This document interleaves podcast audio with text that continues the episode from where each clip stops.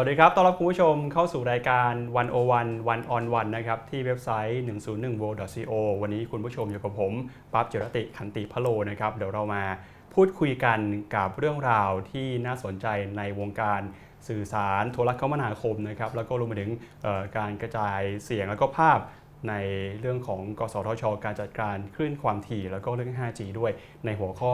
มหากาบคลื่นความถี่ไทยนะครับ เดี๋ยววันนี้เรามาพูดคุยกันกับดรสมเกียรติ ตั้งกิจวานิชนะครับประธานสถาบันเพื่อการพัฒนาประเทศไทยหรือว่า TDI ครับสวัสดีครับอาจารย์ครับสวัสดีครับครับ ก่อนที่จะมาพูดคุยกันนะครับในช่วงก่อนหน้านี้เนี่ยถ้าใครที่ติดตามเรื่องราวความเคลื่อนไหวหรือว่าข่าวสารในแวดวงโทรคมนาคมเนี่ยอาจจะเคยเห็นบทความนะครับเรื่อง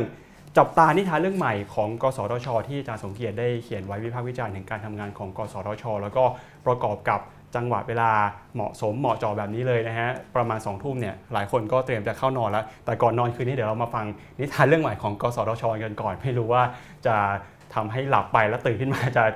เห็นภาพในอนาคตหรืออะไรครับใช่ครับ แต่ก่อนที่จะไปคุยกันนะครับ ในช่วงเช้าที่ผ่านมามีอัปเดตล่าสุดที่จะทำให้ทุกท่านเข้าใจถึงไทม์ไลน์หรือว่าความเคลื่อนไหวในเรื่อง 5G โดยเมื่อเช้านี้เนี่ยคุณถากรตันสิทธิ์นะครับเลขาธิการ ของกสทช เพิ่งออกมาให้สัมภาษณ์เรื่องความคืบหน้าความชัดเจนล่าสุดของ 5G นะครับ โดยบอกว่าตอนนี้โอเปอเรเตอร์นะครับที่ดูเรื่องของการโทรคมนาคม 3 รายก็คือ True d t a c แล้วก็ AS ได้มีการยื่นหนังสือต่อคอสชนะครับเพื่อที่จะขอ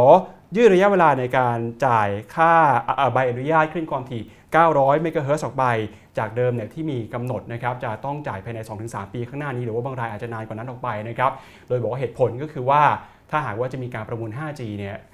การที่จะต้องมาจ่าย 4G ด้วยพร้อม ๆ กัน อาจจะทำให้ผู้ประกอบการไม่สามารถ มีเงินเพียงพอไปประมูล 5G ได้ แล้วก็ล่าสุดนะครับเรื่องความชัดเจนเรื่อง 5G ก็คือ คุณถากรก็บอกว่า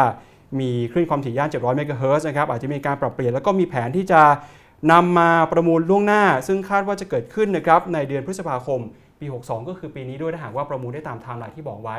อาจจะเห็นการใช้ 5G ได้เร็วที่สุดในช่วงของเดือนธันวาคมนะครับ นอกจากนี้เองยังมีอีก 2-3 เรื่องที่น่าสนใจ ในประเด็นเรื่องของคลื่น 2,600 เมกะเฮิรตซ์นะครับที่มีข่าวว่าก่อนหน้านี้ ทางกสทช จะเรียกคืนจาก อสมทรวมไปถึงนะครับในฝั่งของหน่วยงานรัฐอย่างเช่น กองทัพไทยหรือว่ากองทัพบกด้วยเนี่ย อาจจะอยู่ในช่วงของการพิจารณายื่นหนังสือ แล้วก็รอดูว่าคนที่ถูกเรียกหนังสือออกไปจะมีการโต้แย้งหรือว่าจะมีการตอบรับอย่างไร ขณะที่แน่ๆคือตอนนี้เนี่ยในคลื่น 2,600กำลังอยู่ในระหว่างการศึกษาการพิจารณานะครับว่าถ้าหากว่าจะมีการเยียวยา หรือว่าจะมีการประเมินมูลค่า ถ้าจะเรียกคืนขึ้นมาเนี่ยจะต้องมีการเยียวยาอย่างไรหนึ่งในนั้นมี TDI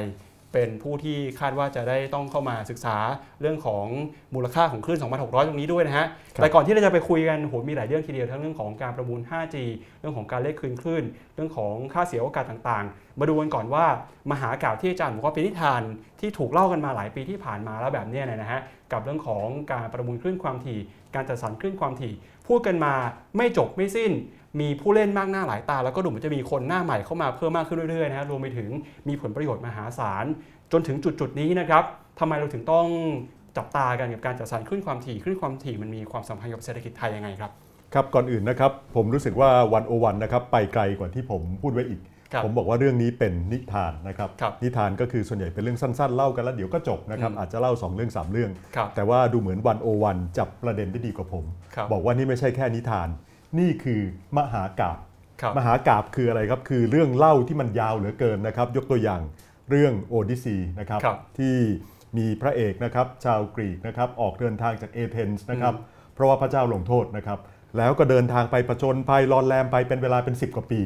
กว่าจะกลับบ้านได้ แล้วก็มีเรื่องเล่าต่างๆ เกิดขึ้นเต็มไปหมด มหากาบมันต้องระดับแบบนั้นครับหรือระดับแบบรามเกียรติ์ใช่ไหมครับครับเล่าแล้วมันไม่ได้จบง่ายอืมๆผมเลยคิดว่าสงสัยวันโอวันจับประเด็นได้ดีกว่าผม เพราะเรื่องนี้ ถ้าดูตัดดูเฉพาะช็อตนี้นะครับอาจจะเป็นแค่นิทานเรื่องสองเรื่อง แต่ถ้าเกิดดูกันยาวๆ สงสัยเข้าข่ายมหากาบจริงๆครับเพราะคลื่นความถี่นั้น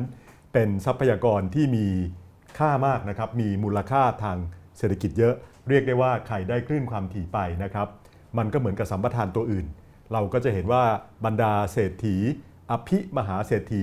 อัครอภิมหาเศรษฐีของประเทศไทยนะครับ ที่ร่ำรวยกันมา จนทุกวันนี้เป็นหมื่นล้านแสนล้านกันเนี่ยมาจากอะไรกันครับ มาจากโทรคมนาคม มาจากสัมปทานดิวตี้ฟรีครับไอ้พวกสัมปทานหรือพวกใบอนุญาตที่มี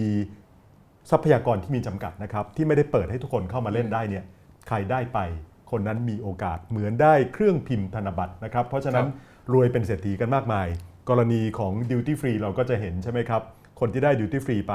กลายเป็นอภิอัครมหาเศรษฐีนะครับมีชื่อเสียงไปทั่วโลกได้ หลังจากทำสัมปทานดิวตี้ฟรีมา 10 กว่าปีแค่นั้นเองครับนะครับส่วนกรณีของโทรคมนาคมได้ทำให้เกิดอภิอัครมหาเศรษฐีจำนวนมากมายเช่นเดียวกันนะครับหลายๆ คนก็มายุ่งเกี่ยวมาคาบเกี่ยวกับการเมือง และแน่นอนครับว่าที่เรื่อง ทำนองนี้นะครับมันเป็นมหากาบก็เพราะว่านอกจากมันเกี่ยวข้องกับผลประโยชน์มากมายมหาศาลแล้ว ผลประโยชน์เหล่านี้ถูกจัดสรรออกมาโดยรัฐบาลครับนะครับมีทรัพยากรที่มีค่าที่มีอยู่จำกัด จัดสรรออกมาใครได้ไป คนนั้นก็มีสิทธิ์ร่ำรวยได้ครับเพราะฉะนั้นเรื่องอย่างนี้เนี่ยมันจึงเป็นเรื่องเศรษฐศาสตร์การเมืองด้วย มันไม่ใช่เรื่องเศรษฐกิจเรื่องธุรกิจอย่างเดียวเท่านั้น แต่ยังเป็นเรื่องเกี่ยวข้องกับการเมืองด้วยครับเพราะว่าคนที่เป็นเจ้าของกรรมสิทธิ์คือรัฐ แล้วจัดสรรให้ใคร จัดสรรโดยวิธีแบบไหนนะครับ เรื่องพวกนี้เป็นเรื่องที่มีความน่าสนใจในตัวมันเองเยอะมากเลยครับครับในฐานะที่คลื่นความถี่เนี่ยถือว่าเป็นสมบัติของชาติเป็นสมบัติสาธารณะนะฮะการจะจัดสรรเนี่ยก็ต้องดูคำนึงถึงผลประโยชน์ของชาติในเรื่องที่หนึ่งด้วย แล้วก็มีหลากหลายเรื่องทั้งเรื่องของการแข่งขันเรื่องของความเป็นธรรม ทีนี้คนที่จะเข้ามามีหน้าที่ในการจัดสรรเนี่ยในประเทศไทยก็คือกสทช ก่อนที่เราจะไปพูดบทบาทในปัจจุบันของกสทช เดี๋ยวมาพูดในเชิงอุดมคติกันหน่อยฮะว่าคนที่จะเข้ามาจัดสรรคลื่นความถี่เนี่ย โจทย์ที่จะจัดสรรคลื่นความถี่ จะจัดสรรให้ดี มันจะต้องเป็นยังไง แล้วคนที่จะจัดสรรเนี่ยควรจะมีโจทย์แบบไหน มีวิธีการยังไงครับ คือจริงๆ แล้วคลื่นความถี่นะครับมันเปรียบเทียบอะไรเป็นเรื่องที่เอ่อเข้าใจยากนิดหน่อยครับแต่จริงๆ ถ้าเปรียบเทียบเข้าใจง่ายๆ มันเหมือนกับที่ดินนะครับมันเหมือนกับที่ดินอ่ากรณีทำรถไฟความเร็วสูง ก็จะเห็นว่ารัฐเห็นว่าทำรถไฟแล้วอาจจะขาดทุน รัฐก็ยกที่ดินย่านมักกะสัน ให้เอกชนที่จะทำรถไฟความเร็วสูง เอาไปทำประโยชน์ต่อครับที่ดินพวกนั้นก็คือที่ดินแปลงทองนะครับเอาไปทำประโยชน์ได้มากมาย ขึ้นความถี่ก็คล้ายๆ ที่ดิน เป็นทรัพยากรที่เอาไปทำมาหากินได้ แต่ว่าการทำมาหากินไม่เหมือนกับเอาที่ดินไปเปิดห้างนะครับ แต่คือการเอาคลื่นความถี่ไปทำวิทยุนะครับ ไปทำทีวี ไปทำโทรศัพท์มือถือ แล้วตอนหลังๆก็คือมาทำบริการอินเทอร์เน็ตไร้สายกันครับแล้วต่อไปนะครับในยุคของ 5G ก็จะมาทำอินเทอร์เน็ต ความเร็วสูงแบบใหม่ ที่เชื่อมต่ออุปกรณ์ต่างๆ มากมายมหาศาล นี่คือขุมทรัพย์หรือว่าทรัพย์สมบัตินะครับ เพราะฉะนั้นเนี่ยคลื่นความถี่มันใช้ประโยชน์ได้หลายอย่างนะครับ ถ้าเอาไปทำกิจการที่เป็นสาธารณประโยชน์ครับเอามาทำวิทยุโทรทัศน์ที่ไม่แสวงหาผลกำไร การจัดสรรก็ควรจะต้องคำนึงถึงการใช้ประโยชน์ว่าเป็นประโยชน์สาธารณะจริงหรือเปล่านะครับ ก็จะเห็นว่ามีรัฐวิสาหกิจนะครับมีหน่วยราชการได้คลื่นความถี่ไปเยอะแยะ ตกลงแล้วเมื่อท่านได้ไป ท่านเอาไปทำให้เกิดประโยชน์สาธารณะจริงหรือเปล่าครับเอาไปทำรายการที่เป็นประโยชน์ต่อประชาชนจริงหรือเปล่า หรือเอาไปทำมาหากินต่อเหมือนกับเอกชนอืมนั่นก็เป็นซีกหนึ่งนะครับ ในซีกของชุมชนในซีกของอาสังคมก็คล้ายกันทำวิทยุชุมชนทำโทรทัศน์ชุมชนนะครับ ซึ่งบางประเทศนี้เขาทำกัน ก็คือเอาไปเป็นประโยชน์กับ ประชาชนโดยที่ไม่ต้องเอาผลกำไรเป็นตัวตั้ง เพราะฉะนั้นวิธีจัดสรรก็คือ ดูว่าใครจัดสรรแล้วเอาไปทำประโยชน์กับประชาชนมากที่สุดนะครับ ก็ไม่ต้องคิดราคาหรือว่าค่าใบอนุญาตในการเอาไปทำประโยชน์แพงกันนะคครัรับบแต่ถ้าเอาไปทำธุรกิจในเชิงพาณิชย์นะครับ อย่างที่ผมเล่าให้ฟังว่ามันสามารถเอาไปทำให้เกิดผลประโยชน์มากมาย สร้างอภิอัครมหาเศรษฐีเหมือนกับเครื่องพิมพ์ธนบัตร เพราะฉะนั้นใครจะได้ไปเหมือนกับรัฐจะขายที่ดิน ให้กับเอกชน ก็ต้องมาแข่งกัน ก็ต้องมาประมูลกัน ว่าใครเสนอราคาที่เหมาะสม ให้ผลประโยชน์ สมน้ำสมเนื้อกับภาครัฐนะครับและประชาชนซึ่งเป็นเจ้าของตัวจริง รัฐนั่นเป็นแค่คนที่บริหารจัดการให้นะครับว่าใครให้ผลประโยชน์อย่างสมน้ำสมเนื้อ เพราะฉะนั้นถ้าเอาไปใช้ในเชิงพาณิชย์ ก็ต้องจัดสรรด้วยการประมูล และก็การแข่งขันกันครับครับ ทีนี้การกำกับดูแลกิจการโทรคมนาคมของบ้านเราเนี่ยถ้าหากว่าดูขาการทำงานของกสทชเนี่ยจะแบ่งเป็น 2 ขา ขาทีหนึ่1 ก็คือดูแลด้านโทรคมนาคม ขาที่ 2 คือเรื่องของกิจการกระจายเสียง สื่อโทรทัศน์วิทยุต่างๆเนี่ยนะทำไมเวลาทุกครั้งที่เราพูดกันเวลาที่มีประเด็นเนี่ยขาที่เป็นโทรคมนาคมมักจะถูกพูดถึงหรือว่าเป็นประเด็นถูกวิพากษ์วิจารณ์มากกว่าเพราะอะไรฮะเพราะว่าผลประโยชน์ในโทรคมนาคมมันเยอะกว่านะครัครับบคือแต่ไหนแต่ไรนะครับตอนตอนผม เพิ่งมาทำวิจัยกลับมาจากต่างประเทศมาทำวิจัยที่เมืองไทยไม่นาน ตอนนั้นทีวีนะครับวิทยุมีมูลค่ามากมาย เพราะว่ามันยังไม่มีแหล่งอื่นนะครับที่คนจะเสพข่าวสาร ตอนนั้นที่ผมจำได้นะครับมีรัฐวิสาหกิจแห่งหนึ่งนะครับ ท่านผู้บริหารท่านเป็นคนตรงไปตรงมานะครับแล้วท่านก็ไปจัดการผลประโยชน์ของการใช้คลื่นความถี่ในการทำวิทยุนะครับแค่วิทยุนะครับตอนนั้นอย่างตรงไปตรงมาก็ปรากฏว่า ท่านถูกผู้ที่เสียผลประโยชน์ ยิงทิ้งอืมนะครับนั่นก็คือตัวอย่างที่ชี้ว่า โอ้นี่ขนาดคลื่นวิทยุครับธรรมดาธรรมดานี่นะครับแล้วถ้าเอาไปทำโทรทัศน์นะครับในยุคที่โทรทัศน์มีอยู่ไม่กี่ช่องกัน ตอนนั้นนะครับช่อง 3 ช่อง 7 เป็นช่องหลักๆ แล้วก็มีช่องอื่นอีกไม่กี่ช่อง เพราะฉะนั้นใครได้คลื่นความถี่พวกนี้ไป ก็ดูสิครับอ่าบรรดาผู้ถือหุ้นของช่องใหญ่ ๆ เหล่านี้ก็คือเศรษฐีในยุคหนึ่งเลยใช่ไหมครับ จนกระทั่งมีบริการโทรคมนาคมเข้ามานะครับตอนแรก ๆ โทรคมนาคมก็ใช้คุยกันอย่างเดียวครับนะครับมันก็ทำมาหากินได้ แต่ไม่ได้เยอะสักเท่าไหร่นะครับจนมาถึง 2G นะครับสัญญาณก็เริ่มเป็นดิจิตอลพูดกันชัดขึ้นนะครับส่งข้อความเล็กๆกันได้นะครับพอถึง 3G เริ่มมาดูภาพเคลื่อนไหวดูวิดีโอกันได้แบบจำกัดจำกัด แต่ก็เริ่มทำอะไรได้มากขึ้น แล้วอย่างที่เราเห็นปัจจุบันครับ 4G ครับมันทำอะไรได้มากมายมหาศาลนะครับเดี๋ยวนี้ เราเรียกรถแท็กซี่ผ่านมือถืออมใช่ไหมครับ เราเรียกอาหารมาส่งที่เราก็โทรศัพท์มือถือ เราดูข่ายทอดฟุตบอล ดูผ่านโทรศัพท์มือถือได้ เราช้อปปิ้งเราทำอะไรต่างๆ ด้วยโทรศัพท์มือถือได้ นี่คือ 4G ครับมูลค่ามันก็ใหญ่ขึ้น เพราะว่ามันเอาไปทำมาหากินได้มากขึ้นนะครับ มันจึงใหญ่กว่าเศรษฐกิจแบบเดิม ก็คือเศรษฐกิจวิทยุโทรทัศน์นะครับ เดี๋ยวนี้คนดูโทรทัศน์น้อยลงเยอะนะครับครับวิทยุนั้นคนกรุงเทพยังฟังกันอยู่ พอเวลารถติดก็หนีไปไหนไม่ค่อยได้ แต่เดี๋ยวนี้แม้กระทั่งรถติดคนก็ยังควักโทรศัพท์มือถือขึ้นมา แล้วก็เล่น Facebook ดู YouTube ทำน่นทำนี่ใช่ไหมครับ เพราะฉะนั้นเนี่ยผลประโยชน์ในการทำธุรกิจที่เกี่ยวข้องกับสื่อสารนะครับหรือโทรคมนาคม มันจึงใหญ่โตมาก แล้วใหญ่กว่าโทรทัศน์แล้ว เพราะฉะนั้นมันจึงเป็นกรณีที่ว่าแม้กระทั่งว่าโทรทัศน์ตอนนี้อยู่ในขาลงนะครับเพราะว่ามีเข้ามาแข่งกันเยอะแยะ แต่ที่สำคัญที่มากกว่า การที่ช่อง3นะครับกำไรตกลงนั้น เพราะว่ามีช่องอื่นๆ เข้ามาแข่งทีวีดิจิตอลกัน 20 กว่าช่องครับนั่นก็เหตุผลหนึ่ง แต่ตัวที่ใหญ่กว่านั้นก็คือ เดี๋ยวนี้คนก็ไม่ดูทีวีกัน คนก็ไม่อ่านหนังสือพิมพ์กัน แต่คนไปเล่นอินเทอร์เน็ตกันนะครับแล้วตรงนั้นมันทำให้เวลาที่คนเอาไปดูทีวี หรือเสพสื่อแบบเดิม มันหายไปเกือบทั้งหมดแล้วครับนะเพราะฉะนั้นเนี่ยจึงเป็นที่มาของคำตอบว่าทำไมเดี๋ยวนี้ สาขาโทรคมนาคมมันจึงเป็นข่าวเยอะกว่าสาขาวิทยุโทรทัศน์ แต่ว่าถ้าเราติดตามข่าวดูมันก็ยังโผล่มานะครับเป็นไม้ประดับโผล่มาให้เป็นเรื่องเป็นราวเป็นนิทานพ่วงกันมานะครับนิทาน 2 เรื่องเรื่องโทรคมนาคมกับเรื่องทีวีนะคครัรับบก็ยังผูกกันมาอยู่เรื่อยๆครับครับจาก 2G มาถึงการจัดสรร 3G ประมูล 4G นะครับแล้วก็กำลังจะเป็น 5G ที่อาจารย์สมเกียรติบอกว่าอาจจะกลายเป็นนิทานเรื่องใหม่ ทีนี้ก่อนที่จะไปดูฟังนิทานเรื่องใหม่กัน นิทานเรื่องเก่าที่ผ่านมาหน่อยฮะ สุดท้ายแล้ว มันให้บทเรียนอะไรกับเราบ้างกับการประมูลตั้งแต่ 2G จนถึง 4G ที่ผ่านมาครับ 2G จริง ๆ ไม่ได้เป็นการประมูลแบบแข่งขันกันนะครับครับแล้วนั่นคือสาเหตุที่ 2G ก็สร้างเศรษฐีแบบหนึ่งอืมเพราะว่าก็จะมีคนที่ได้สัมปทานนะครับ 2G ไป ตอนนั้นก็จะมีค่ายค่ายแรกที่ได้ไปก็คือ AIS นะครับก็ได้กันไป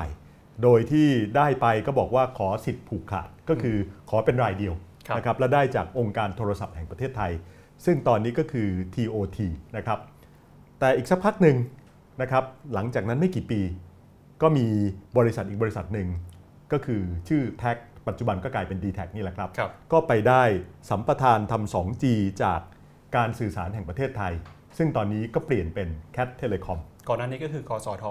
คือกสทครับนะครับก็ได้มา เพราะฉะนั้นก็มี 2 รายก็เป็นเศรษฐีกันทั้ง 2 รายนะครับ โดยที่ไม่ต้องแข่งขันกัน เพราะว่า รายหนึ่งไปได้มาจาก TOT รายหนึ่งได้มาจาก Cat นะครับโดยที่ไม่ต้องประมูล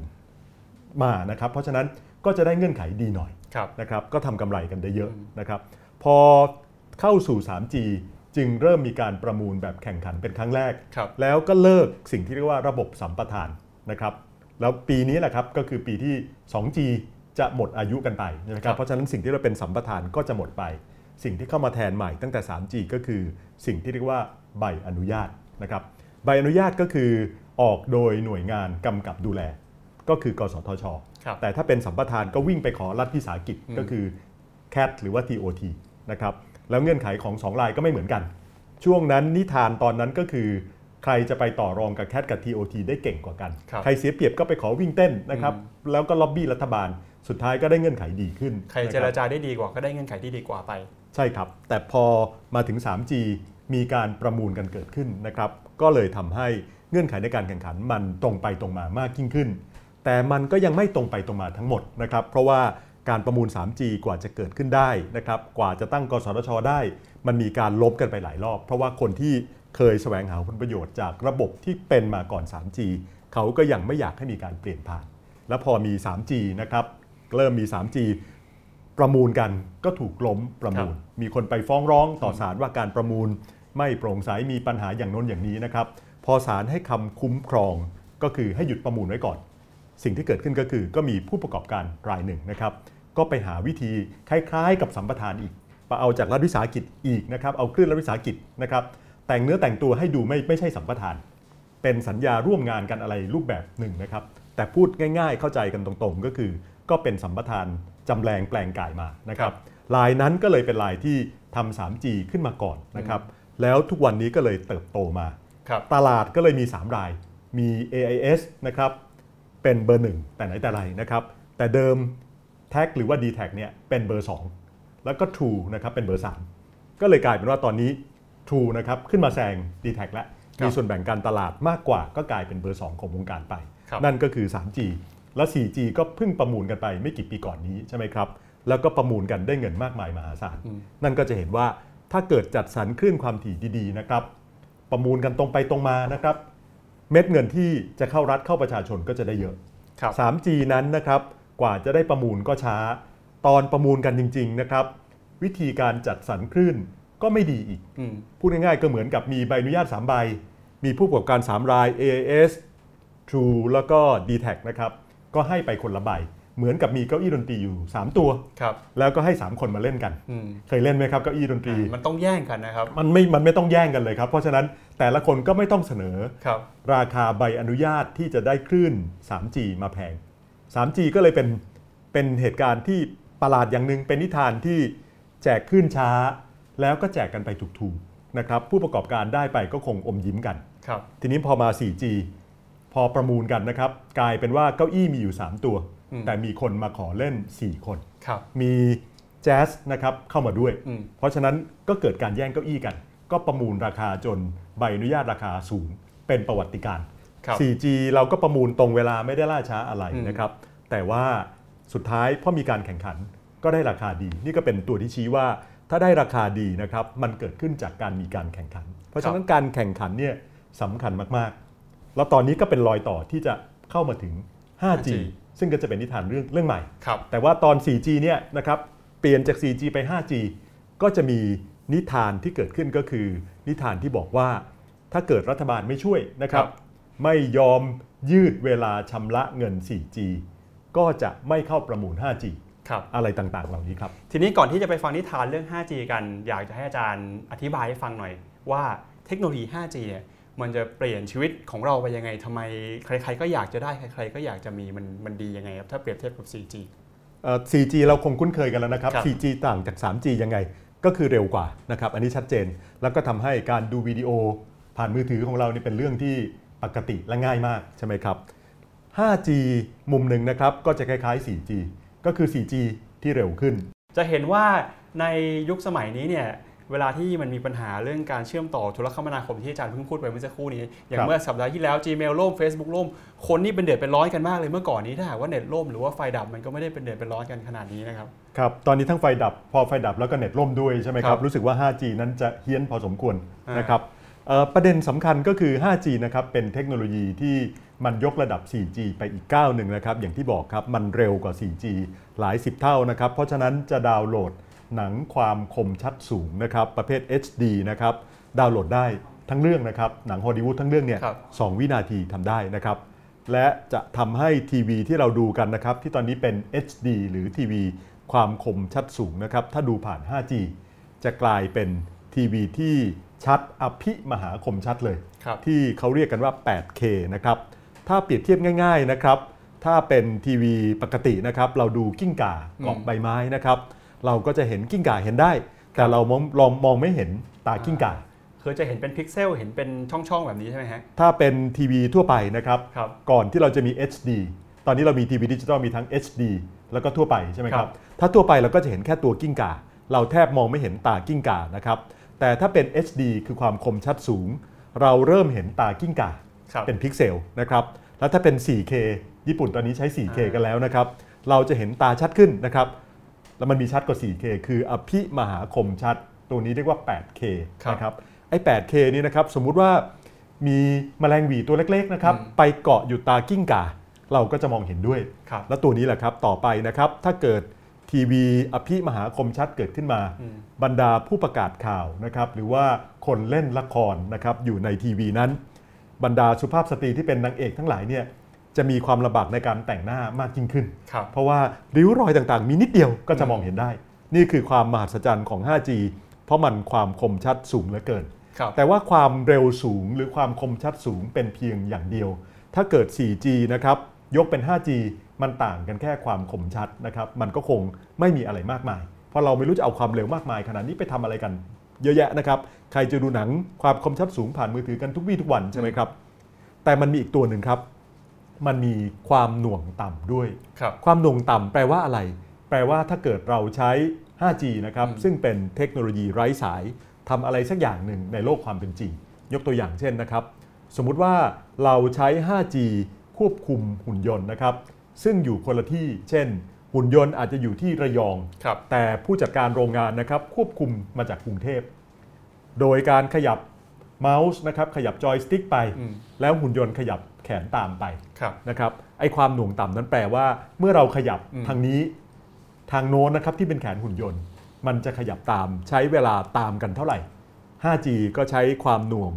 ตอบสนองทันทีคือ 1 ส่วนพันวินาที คือเราแทบจะไม่รู้สึกเลยว่ามันจะช้ากว่าหรือว่าจะดีเลย์ไปนะฮะใช่ครับ เพราะฉะนั้นลองคิดตัวอย่างอีกตัวอย่างหนึ่งนะครับ สมมุติว่าคุณหมอสัญญาแพทย์นะครับหมอผ่าตัดผ่าตัดที่กรุงเทพนะครับ แล้ว ขยับมีดที่กรุงเทพอืมหุ่นยนต์ที่อยู่แม่ห้องสอน สามารถผ่าตัดจริง ๆ คนไข้ที่มีปัญหาแต่ไม่สามารถส่งตัวมาผ่าตัดที่กรุงเทพได้ครับเพราะว่ามันความหน่วงมันน้อยเหลือเกินนะครับแทบจะเป็นเรียลไทม์จริง ๆ นะครับ นอกจากความเร็วสูง ความหน่วงต่ำแล้วนะครับ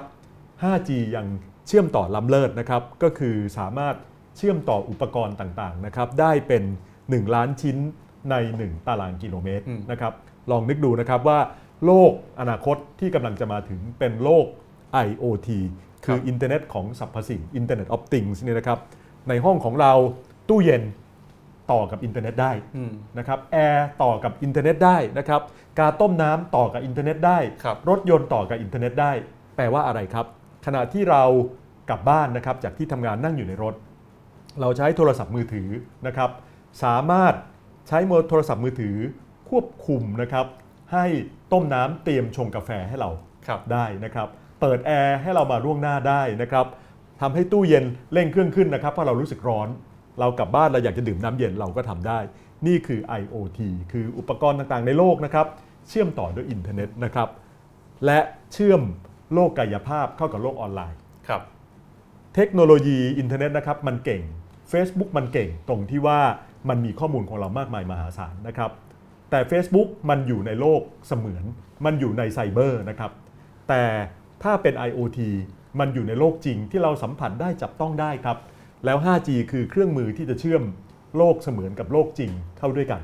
นะครับ นี่คือความฝันของ 5G ถ้าจะพูดในภาษาที่เราคุยกันก็คือ เป็นนิทานที่ผู้ผลิตเทคโนโลยี 5G มาขายฝันชาวบ้านว่า ถ้า 5G ออกมาจะทำอย่างโน้นอย่างนี้ได้นะครับ และผมก็ขอเล่าให้ฟัง ผมเคยไปคุยกับบริษัทที่ผลิตชิปนะครับสำหรับ 5G อยู่ในสหรัฐอเมริกาครับซึ่งมีวิศวกรไทยเก่งๆ ไปทำงานกันหลายคนด้วย ได้คุยกับวิศวกรคนหนึ่งนะครับ ที่ช่วยพัฒนาเทคโนโลยี 5G ของบริษัทผลิตชิปในสหรัฐแห่งนี้ เขาบอกผมตรงๆเลยนะครับว่า 5G นั้นเทคโนโลยีสุดยอดครับทำได้มากมายมหาศาลอย่างที่คุยกัน แต่เวลาที่บริษัทนี้นะครับจะไปชวนบริษัททำโทรศัพท์เคลื่อนที่นะครับคือโอเปอเรเตอร์คล้ายๆ AIS d t a c หรือว่า True ในบ้านเรา เขาไปชวนในสหรัฐแล้วก็ที่ต่างๆ ในโลก ปรากฏว่าชวนแล้วไม่ค่อยสำเร็จเท่าไหร่ เพราะอะไรฮะเพราะว่าบริษัทต่างๆ เหล่านั้น เขายังไม่รู้ว่าจะเอาเทคโนโลยี 5G เอาไปทำอะไร แล้วพวกเราถึงจะยอมควักสตังค์นะครับจ่ายสำหรับบริการ 5G ครับพูดง่ายๆก็คือเทคโนโลยีทำได้ แต่ว่าบริการมันยังไม่มีครับครับอะมันมีแต่ฝันบอกว่ามันจะทำอย่างโน้นได้ทำอย่างนี้ได้นะคครัรับบเรื่องแบบนี้ก็แบบเดียวกันนะครับ ผู้ประกอบการโทรศัพท์มือถือในประเทศไทย อย่างเช่น ต้นปีนี้ที่ผ่านมานะครับ AIS ก็ออกมาพูดว่า 5G เหรอ จะให้เริ่มทำวันนี้เหรอ ยังไม่ทำครับ ตอนนี้นะครับยังไม่ทำเพราะว่า 5G ยังไม่มีบริการที่จะทำเงินได้ ยังไม่มี killer application ยังไม่มี use case ก็คือออกบริการมาแล้วจะขายได้นะครับ เพราะฉะนั้นเนี่ย 5G จึงยังเป็นเทคโนโลยีสำหรับอนาคตครับอนาคตก็คืออนาคตครับอืมยังไม่ใช่ปัจจุบันครับนะครับทีนี้พอมีประเด็นว่าผู้ประกอบการเนี่ยที่ออกไปยื่นหนังสือถึงคอสช บอกว่าอยากจะขอยืดเวลาในการจ่ายค่างวด 4G เพื่อที่ให้ครับมีเงินพอที่จะประมูล 5G บางคนบอกว่าการประมูล 5G มีโอกาสเกิดขึ้นในปีนี้ด้วยนะแล้วอาจารย์ก็บอกว่า เรื่องนี้อาจจะเป็นนิทานเรื่องใหม่ นิทานเรื่องใหม่นี้มันเป็นยังไงครับอาจารย์ครับนิทานเรื่องนี้ก็คือทวนก่อนนะครับว่าเมื่อกี้เราคุยกันใช่ไหมครับ 4G มีการแข่งขันเยอะ เพราะฉะนั้นผู้ประกอบการก็ประมูลคลื่น 4G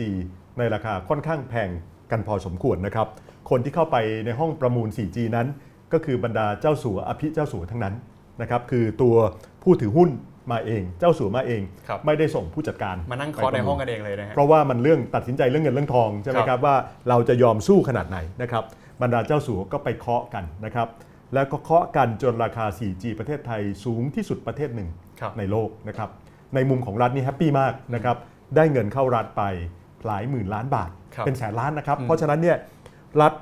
ไม่ต้องเก็บภาษีอะไรอีกตั้งมากมายครับปีนี้ปีก่อนนู้นนะครับที่ประมูล 4G นั้นปิดหีบกระทรวงการคลัง ง่ายมากเลยนะครับแต่ว่าเหตุการณ์ที่กำลังจะเกิดขึ้นก็คือ หลังจากที่ประมูลกันได้มาแล้ว นิทานเรื่อง 4G มันเริ่มซ้ำกับนิทานเรื่อง 2G 3G ในอดีตนะครับ 2G นั้นนะครับอย่างที่เราเล่ากันไม่มีการประมูลครับแต่ว่าใครได้คลื่นมา แล้วเห็นว่าตัวเองยังได้มากไม่พอ ก็ไปขอต่อรองกับรัฐวิสาหกิจ ขอยืดอายุนะครับขอลดจ่ายเงินอืมนะครับทำกันมา จนเป็นเรื่องเป็นราวกันเยอะแยะไปหมดเลยนะครับ ในช่วง 2G พอมาเป็น 3G ประมูลกันตรงไปตรงมานะครับ แต่ว่าไม่มีการแข่งขัน เพราะฉะนั้นจ่ายกันนิดเดียวก็เลยไม่มีปัญหาอะไรครับพอ 4G ประมูลกันแพงอืมกลับไปคล้าย 2G แล้วครับ ประมูลได้ไปขอมาก่อนครับแต่พอได้มาแล้วเริ่มงองแงครับอืมเริ่มบอกว่าถ้าจ่ายไปหมดจะไม่มีเงินพอไปทำ 5G ครับเพราะฉะนั้นจะขอลดการจ่าย 4G นะครับ แต่ถ้าจะบอกลดเงินเฉยๆ มันพูดแล้วคงไม่มีใครยอมอืมใครไปอนุมัติให้ลดการจ่ายเงินประมูลกับรัฐไว้นะครับ6-7แสนล้านครับเอ่อโทษนะครับ6-7หมื่นล้าน แล้วไปขอบอกว่าขอจ่ายลดไปสักหมื่นล้านเนี่ยอืมภาครัฐคนไหนข้าราชการคนไหนกสทชหน้าไหนนะครับไปลดราคาให้ติดคุกติดตารางครับครับเพราะจู่ๆไปเอื้อประโยชน์เอกชนถูกไหมครับอืมเพราะฉะนั้นก็เลยบอกว่าจ่ายเท่าเดิม แต่ขอจ่ายช้าหน่อย ก็คือยืดระยะเวลาในการผ่อนจ่ายออกไป ใช่ครับ โดยเฉพาะงวดสุดท้ายซึ่งเป็นเงินก้อนใหญ่ที่สุดนะครับ จะขอจ่ายช้าลงนะคครัรับบไอ้ก้อนนี้พอจ่ายช้าลง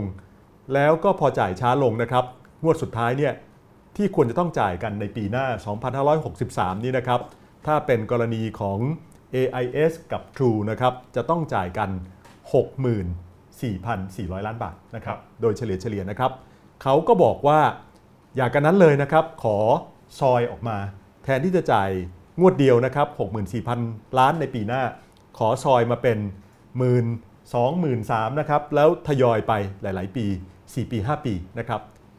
เทียบเป็นเงินแล้วเอามาบวกกันมันก็คือไอ้64,000 ล้านนี่แหละครับครับนะครับ แต่ว่าอย่างที่เราทราบครับ เงินวันพรุ่งนี้มันไม่เหมือนกับเงินในวันนี้ 100 บาทพรุ่งนี้กับ 100 บาทวันนี้ ถ้าเป็น 100 บาทเหมือนกันครับเอา 100 บาทอันไหนครับอืมมันมีดอกเบี้ย มันมีค่าเสียโอกาส มันมีค่าเสียโอกาส ถ้ามันเป็นวันพรุ่งนี้วันเดียวก็คงไม่เป็นไรครับแต่ถ้า 1 ปีลองคิดดูครับ เราเอาเงินไปฝากธนาคาร เราก็จะได้ดอกเบี้ยใช่ไหมครับ แล้วกรณีแบบนี้นะครับ ในสัญญาให้ใบอนุญาต 4G ก็บอกไว้นะครับว่าถ้าเกิดจ่ายเงินช้านะครับรัฐจะขอคิดดอกเบี้ย 15%ต่อปี 15%ก็เป็นอัตราดอกเบี้ยซึ่ง โหดพอสมควรครับนะครับเอ่อเอกชนก็มาต่อรองบอกว่า เราจ่ายเท่าเดิม แต่ขอจ่ายช้าอืมแล้วขออัตราดอกเบี้ย 1.5%ครับครับ 1.5%ก็เป็นอัตราดอกเบี้ย ซึ่งผมคิดว่าไม่มีใครไปกู้ธนาคารที่ไหนกันได้ เราจะได้ดอกเบี้ย 1.5เราจะได้ดอกเบี้ย 1.5%แม้กระทั่งบริษัทโทรคมนาคมทั้งหลายนะครับ ต่อให้เป็นบริษัทมีชื่อเสียงกันครับเขาก็มีต้นทุนการเงินที่สูงกว่า 1.5% ผมก็ไปถามบรรดานักวิเคราะห์หลักทรัพย์นะครับเพราะเขาต้องคอยวิเคราะห์หลักทรัพย์ของหุ้นแต่ละตัวครับหุ้น AIS จะเป็นยังไงหุ้น d t แทหุ้น True จะเป็นยังไงใช่ไหมครับเขาก็ต้องไปดูว่าบริษัทพวกนี้มีต้นทุนการเงินกันสักเท่าไหร่ มันก็จะมาจาก2ส่วน คือส่วนหนึ่งก็คือบริษัทเหล่านี้ไปกู้ธนาคาร หรือออกตราสารหนี้ให้พวกเรามาซื้อกันใช่ไหมครับอีกส่วนหนึ่งก็คือเขาก็ต้องไปเพิ่มส่วนทุน คือส่วนที่เป็นหุ้น เพราะว่าถ้าหนี้เยอะๆเนี่ยคนก็เสียวว่าถ้าเกิดเจ๊งไป จะเอาเงินที่ไหนมาจ่ายครับเพราะฉะนั้นก็ต้องเพิ่มทุนด้วย 2 ส่วนนี้รวมกันนะครับ ต้นทุนการเงินเฉลี่ยอยู่ประมาณ 9%ครับสำหรับบริษัทอย่าง AIS d t a c True Move มีมากบ้างน้อยบ้างแตกต่างกันไปนะคครัรับบแต่อยู่แถวแถวหยาบหยาบๆเนี่ย9%ขึ้นไปนะครับ เพราะฉะนั้นถ้าเขาต้องจ่ายเอง เขาจะต้องไปกู้มานะครับ 9%ครับ แต่ถ้าเกิดเขาจะมาขอให้กสทช และก็รัฐบาล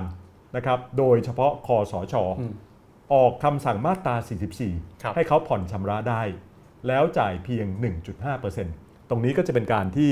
รัฐก็จะยกประโยชน์ให้กับเอกชนไปครับนี่คือนิทาน 4G ที่เขาบอกว่าถ้าเขาไม่สามารถผ่อนชำระได้นะครับ เขาจะไม่มีเงินไปลงทุนวางโครงข่ายครับเขาจะไม่มีเงินไปประมูล 5G ประเทศชาติจะเกิดเสียหายมากมายมหาศาล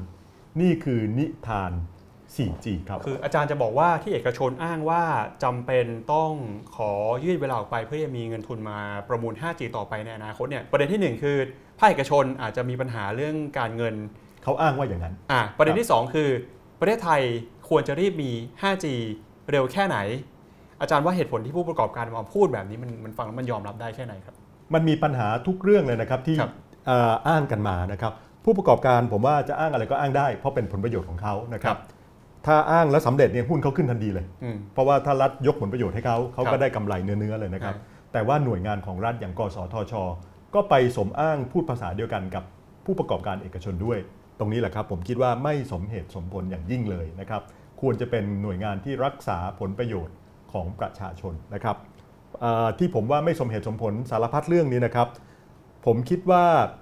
สิ่งสำคัญนะครับ มันต้องมีความเป็นธรรมในทางเศรษฐกิจ ลองนึกดูครับ ถ้าเกิดพวกเราเปิดร้านก๋วยเตี๋ยวเปิดร้านอาหารนะครับเอาง่ายๆ เราไปประมูลที่ตลาดจตุจักรใช่ไหมคครัรับบอ่าตลาดอตกอะได้ที่มาอ่าได้ที่มาเราก็ต้องจ่ายให้กับเจ้าของที่ครับแล้วอยู่ๆเราบอกว่าขอจ่ายน้อยๆหน่อยอืมเพราะว่าตอนนี้ขายไม่ดีขอยืดไปด้วยอ่าขอยืดไปด้วย ถ้าเป็นรายเล็กรายน้อยมันก็พอแหมอารมุ่มอร่วยกันได้ใช่ไหมคครัรับบแต่จริง ๆ แล้วว่าโดยหลักการแบบเป๊ะๆเลยนะครับ ก็ไม่ควรอารมุ่มอร่วยให้อืมเพราะว่าการทำธุรกิจใด ๆ มันก็ต้องมีความเสี่ยงครับทุกวันนี้มีธุรกิจล้มหายตายจากเจ๊งกันไปเยอะแยะไปหมด แต่ละวันแต่ละวันตอนที่บ่นว่าเศรษฐกิจไม่ดีครับนะครับพักการเมืองถึงเอามาติด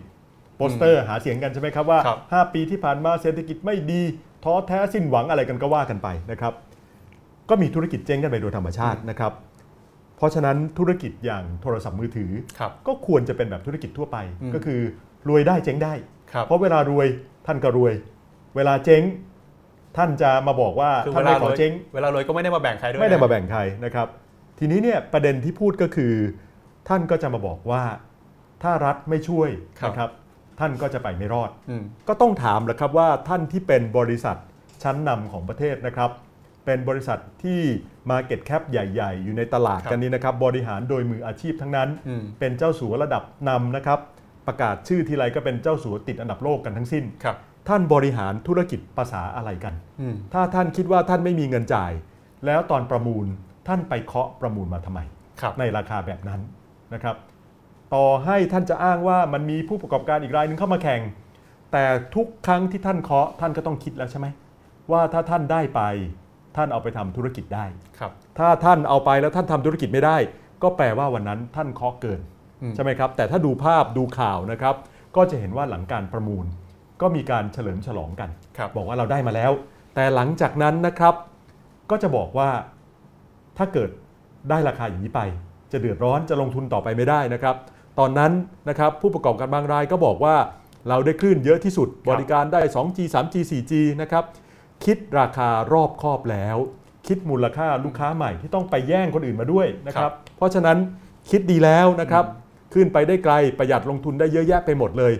เงื่อนไขชำระยืดหยุ่นพอ บริหารเงินสดได้ที่สำคัญ บริษัทของท่านมีเงินทุนมากพอ เงินสดเงินกู้กองทุน สินเชื่อซื้ออุปกรณ์ครับท่านไม่เดือดร้อนเรื่องเงิน นั่นก็คือเหตุการณ์เมื่อปี 2558 ที่มีการประมูลกัน แต่วันนี้บริษัทเดียวกัน เป็นปากเป็นเสียง มาร้องเรียนขอให้รัฐลดค่าประมูล 4G เหมือนกับกรณีก๋วยเตี๋ยวอตกครับเล่าให้ฟังอืมประมูลได้แข่งชนะคนอื่นมา แล้วจู่ๆจะมาขอลดจ่ายค่าที่ครับค่าแผง มันก็คงไม่เป็นธรรมนะครับ ถ้าเกิดลดให้แล้วคนอื่นที่ประมูลแข่งล่ะ ได้ไปแบบเดียวกัน มันก็ได้เปรียบเสียเปรียบกันถูกไหมครับครับกรณีแบบนี้ผมจึงคิดว่าการมาขอลดจ่าย 4G นะครับโดยการทยอยจ่ายดอกเบี้ยต่ำๆเนี่ยมันไม่เป็นธรรมครับไม่มีเหตุไม่มีผลนะครับ แล้วก็จริง ๆ แล้วที่ฟังไม่ขึ้นตัวสำคัญเลยก็คือ บอกว่าถ้าไม่ได้ลดราคา 4G ครับจะไม่มาประมูล 5G แล้วกสทชเองก็เร่งรัดจะให้เกิดประมูล 5G ในปีนี้ครับโดยก็ต้องเล่านิทานขึ้นมาอีกเรื่องหนึ่งเล่าบอกว่าถ้ามี 5G มันจะวิเศษ มันจะแจ๋วยังไงครับและประเทศไทยจะเสียหายมหาศาลเลย หากไม่มีการประมูล 5G ในปีนี้ ในเดือนพฤษภาคมนี้ และเริ่มเปิดบริการในปีนี้ครับ ก่อนที่จะไปฟังนิทานเรื่อง 5G กันอยากให้อาจารย์ดูสถานะปัจจุบันของบริษัทที่อยู่ในตลาดหลักทรัพย์ที่เป็นธุรคมนาคมแบบนี้เดี๋ยวมีตัวเลขล่าสุดเนี่ยที่จะประกาศผลประกอบการไปในสักเดือนกุมภาต้นต้นๆเดือนที่ผ่านมาเนี่ยนะฮะเป็นตัวเลขคร่าวๆนะครับ AS เนี่ยมีกำไรสุทธิประมาณ 29,000 ล้านบาท อาจจะลดลงจากปีก่อนประมาณสัก1%นะครับส่วน d t แทเนี่ยหลักๆ ก็คือกำไรปีละ 30,000 ล้านบาท ปีก่อนหน้านี้ประมาณ 3 ล้านเลยนะฮะสามหมื่นล้านนะครัครับบดีแท็ปีนี้มีการขาดทุนสุทธิประมาณ 4,000 ล้านบาท ก่อนหน้านี้เคยกำไรนะครับแล้วก็ไปดูว่าถ้าขาดทุนขาดทุนเพราะอะไรก็มีส่วนหนึ่งที่เป็นการจ่ายเรื่องของข้อพิพาทก่อนหน้านี้อาจจะอย่างที่อาจารย์บอกคือ 2G 3G มันยืดเยื้อกันมา ถึงเวลาต้องจ่ายข้อข้อพิพาทมันก็เป็นต้นทุนในส่วนนี้ครับแล้วก็มี True เนี่ยปีนี้กำไรประมาณเอ่อ7,000 ล้านโดยประมาณนะฮะครับกระโดดจากปีที่แล้ว 2,000 ล้านกว่าปีที่แล้วประมาณ 500 ล้าน ครับครับครับก็ถือว่าเติบโตได้ค่อนข้างดีนะครับเพราะฉะนั้นเนี่ยตรงนี้ก็เป็นตัวชี้ตัวหนึ่งนะครับว่าธุรกิจพวกนี้ไปได้ แล้วธุรกิจโทรคมนาคมนะครับหลักๆก็ยังอยู่ในขาขึ้นอยู่ครับเพราะคนจะใช้ข้อมูลในการสื่อสารกัน เยอะขึ้นไม่ได้เหมือนธุรกิจทีวี กระทบบ้างนะครับจากการที่เดี๋ยวนี้โทรศัพท์ทางไกลไม่มีคนใช้เพราะคนใช้ Line ใช้ WhatsApp ใช้อะไรกันโทรคุยกันใช่ไหมครับครับจะไปเก็บเงินโทรทางไกลต่างประเทศอะไรอย่างนี้เก็บยากนะครับมันก็ถูกกระทบบ้าง แต่ก็เป็นธุรกิจที่ไปได้ครับแต่จริง ๆ แล้วเหตุผลที่สำคัญที่สุดไม่ต้องดูว่าไปได้หรือไปไม่ได้ด้วยซ้ำเพราะว่าถ้าเกิดธุรกิจเล็ก ๆ ไปไม่ได้ เจ๊งก็ยังเจ๊งกันไปครับเยอะแยะไปหมดแล้วทำไมธุรกิจใหญ่รวยกว่าเขาตั้งเยอะแล้วทำไมจะเจ๊งไม่ได้ครับมันก็เป็นไปตามกลไกตลาดนะครับเป็นไปตามกลไกตลาดครับ ทีนี้มาฟังนิทานเรื่อง 5G กันบ้างครับ 5G โออาจารย์เล่าให้ฟังแล้วรู้สึกว่ามันชวนฝันนะครับครับมันจะทำอะไรได้ตั้งเลยตั้งแยะหลายอย่าง แล้วก็ในฝั่งของผู้ประกอบการในฝั่งของที่กำกับดูแลเองก็บอกว่า มันน่าจะสร้างให้เกิดมูลค่าทางเศรษฐกิจได้ สร้างให้เกิดโอกาสการแข่งขันได้ มันไปถึงขนาดนั้นไหมคกรับสทช จะพูดลักษณะนั้นนะครับ แต่ครับถ้ามาฟังผู้ประกอบการจริง ๆ อย่างเช่น AIS นะครับซึ่งเป็นเบอร์หนึ่งของประเทศไทยอยู่ในปัจจุบันนี้ เขาก็จะพูดไว้นะครับเขาพูดไว้อย่างนี้นะครับว่า เราพร้อมก็จริง แต่ว่าอย่าเพิ่งรีบประมูล 5G เลยครับเพราะยังไม่มีบริการเด็ดที่จะทำเงินได้นะครับบริการเด็ดเช่นอะไร เช่นเราเราบอกกันนะครับ 5G ใช้เชื่อมต่ออุปกรณ์ต่างๆ ได้มากมาย ครับ แล้วหนึ่งในอุปกรณ์ที่เชื่อมต่อออนไลน์ได้ คือรถยนต์ไร้คนขับครับ อืม ในอเมริกาเริ่มมีบางเมืองนะครับมีรถยนต์ไร้คนขับวิ่งกันครับ นะครับ แต่ว่าพวกนั้นวิ่งบนทางหลวงนะครับซึ่งออกแบบมาดี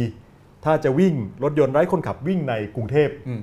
เดี๋ยวก็ต้องเจอมอเตอร์ไซค์สวนทาง ครับ เจอคนเข็นรถเจออะไรต่างๆ ของพวกนี้ยังอีกไกล แล้วผู้ประกอบการเขาก็รู้ดีว่า ต่อให้ในทางเทคโนโลยีมันทำได้นะครับ จะมาใช้จริงในประเทศไทย มันยังไม่มีรถยนต์ไร้คนขับ แม้แต่คันเดียวในประเทศไทยครับมันจะมาให้บริการใครนะครับ จะให้บริการอินเทอร์เน็ตของสรรพสิ่งผ่าตัดที่กรุงเทพแล้วไปมีดไปขยับอยู่ที่แม่ฮ่องสอนครับมีใครทำกันหรือยังอืมถ้าออกมาตอนนี้เนี่ยจะมีใครทำไหมครับก็ยังไม่มีนะในครับประเทศไทยอาจารย์บอกยังไม่มีแต่ในระดับโลกนะตอนนี้สถานการณ์ 5G มันไปถึงแค่ไหนมีแล้วแค่การทดลองครับครับทดลองก็คือ หมายความว่าลองทำหนึ่งกรณี โดยไม่ได้คำนวณว่าต้นทุนมันคุ้มไม่คุ้มนะครับ ลองทำว่าในทางเทคโนโลยีมันทำได้หรือทำไม่ได้ครับนะครับมันเป็นการทดลองทางเทคโนโลยี ซึ่งบริษัทไทยทั้ง 3 ราย AIS True แล้วก็ d t แททดลองเหมือนกัน ตอนนี้ก็ไปจับมือกับคณะวิศวะจุฬาลงกรณ์นะครับครับทั้ง 3 เจ้าเลยไปปักเสา 5G อยู่ที่จุฬาลงกรณ์แล้วก็ทดลองอะไรบางอย่างกัน แล้วบางทีก็ไปจับกับคณะแพทย์จุฬาจะทดลองการแพทย์ทางไกลอะไรกัน แต่ก็เป็นแค่การทดลอง ทดลองดูว่ามันเป็นยังไงนะครับแต่ยังไม่ใช่การให้บริการเชิงพาณิชย์ครับและเขาก็บอกว่า 4G เพิ่งประมูลไปหยกๆนะครับสองสามปีก่อนเอง ยังไม่คืนทุนเลยครับจะให้มาประมูล 5G เหรอ มันเร็วเกินไปครับซึ่งเรื่องนี้เป็นเรื่องจริงทั้งหมดนะครับ แล้วว่าไปแล้วนะครับ ประเทศไทยยังไม่มีความจำเป็นเร่งด่วนใด ๆ ที่ต้องประมูล 5G กันในปีนี้ ปีหน้าก็ยังไม่มีความจำเป็น ปีต่อไปก็ยังไม่แน่ว่าจะจำเป็นนะครับ อย่างเช่น AS ถึงพูดเองว่า ปีนี้ขอทดลอง จะลงทุนกันจริง ๆ เอา 5G มาใช้หรือไม่อีก 3 ปีค่อยดูกันอีกทีหนึ่งครับนะครับ แล้วมาดูว่าในโลกเป็นกันยังไง จนถึงตอนนี้นะครับที่ทำท่าว่าใช้ 5G มีประมาณ 4 ประเทศแค่นั้นครับครับ 4 ประเทศที่ว่าก็คือ มีจีนนะครับ มีญี่ปุ่น มีเกาหลี มีสหรัฐนะครับอืม ประเทศเหล่านี้มีอะไรร่วมกันครับ ประเทศทำอุปกรณ์ 5G ขายทั้งสิ้นนะครับแน่นอนว่าถ้าประเทศไทยเป็นหนึ่งในประเทศทำอุปกรณ์ 5G ขาย แล้วเราบอกว่าเราทดลอง 5G แล้วประสบความสำเร็จ เราก็คงไปขายประเทศเพื่อนบ้านได้ครับใช่ไหมครับ นั่นก็คือเหตุผลที่ประเทศต่างๆ ไม่ว่าจะเป็นจีนนะครับซึ่งผลิตอุปกรณ์หัวเว่ยนะครับที่ตอนนี้เป็นข่าวเป็นข่าวระดับโลกเลยใช่ไหมครับว่าอุปกรณ์ของหัวเว่ยมีปัญหาอย่างง้นอย่างนี้ในตรงนั้นตรงนี้นะครับ หรือเกาหลีใต้เขามีซัมซุงครับใช่ไหมครับเขามี LG ซึ่งทำอุปกรณ์เอ่อ 3G 4G 5G นี่แหละทำโทรศัพท์ขายกัน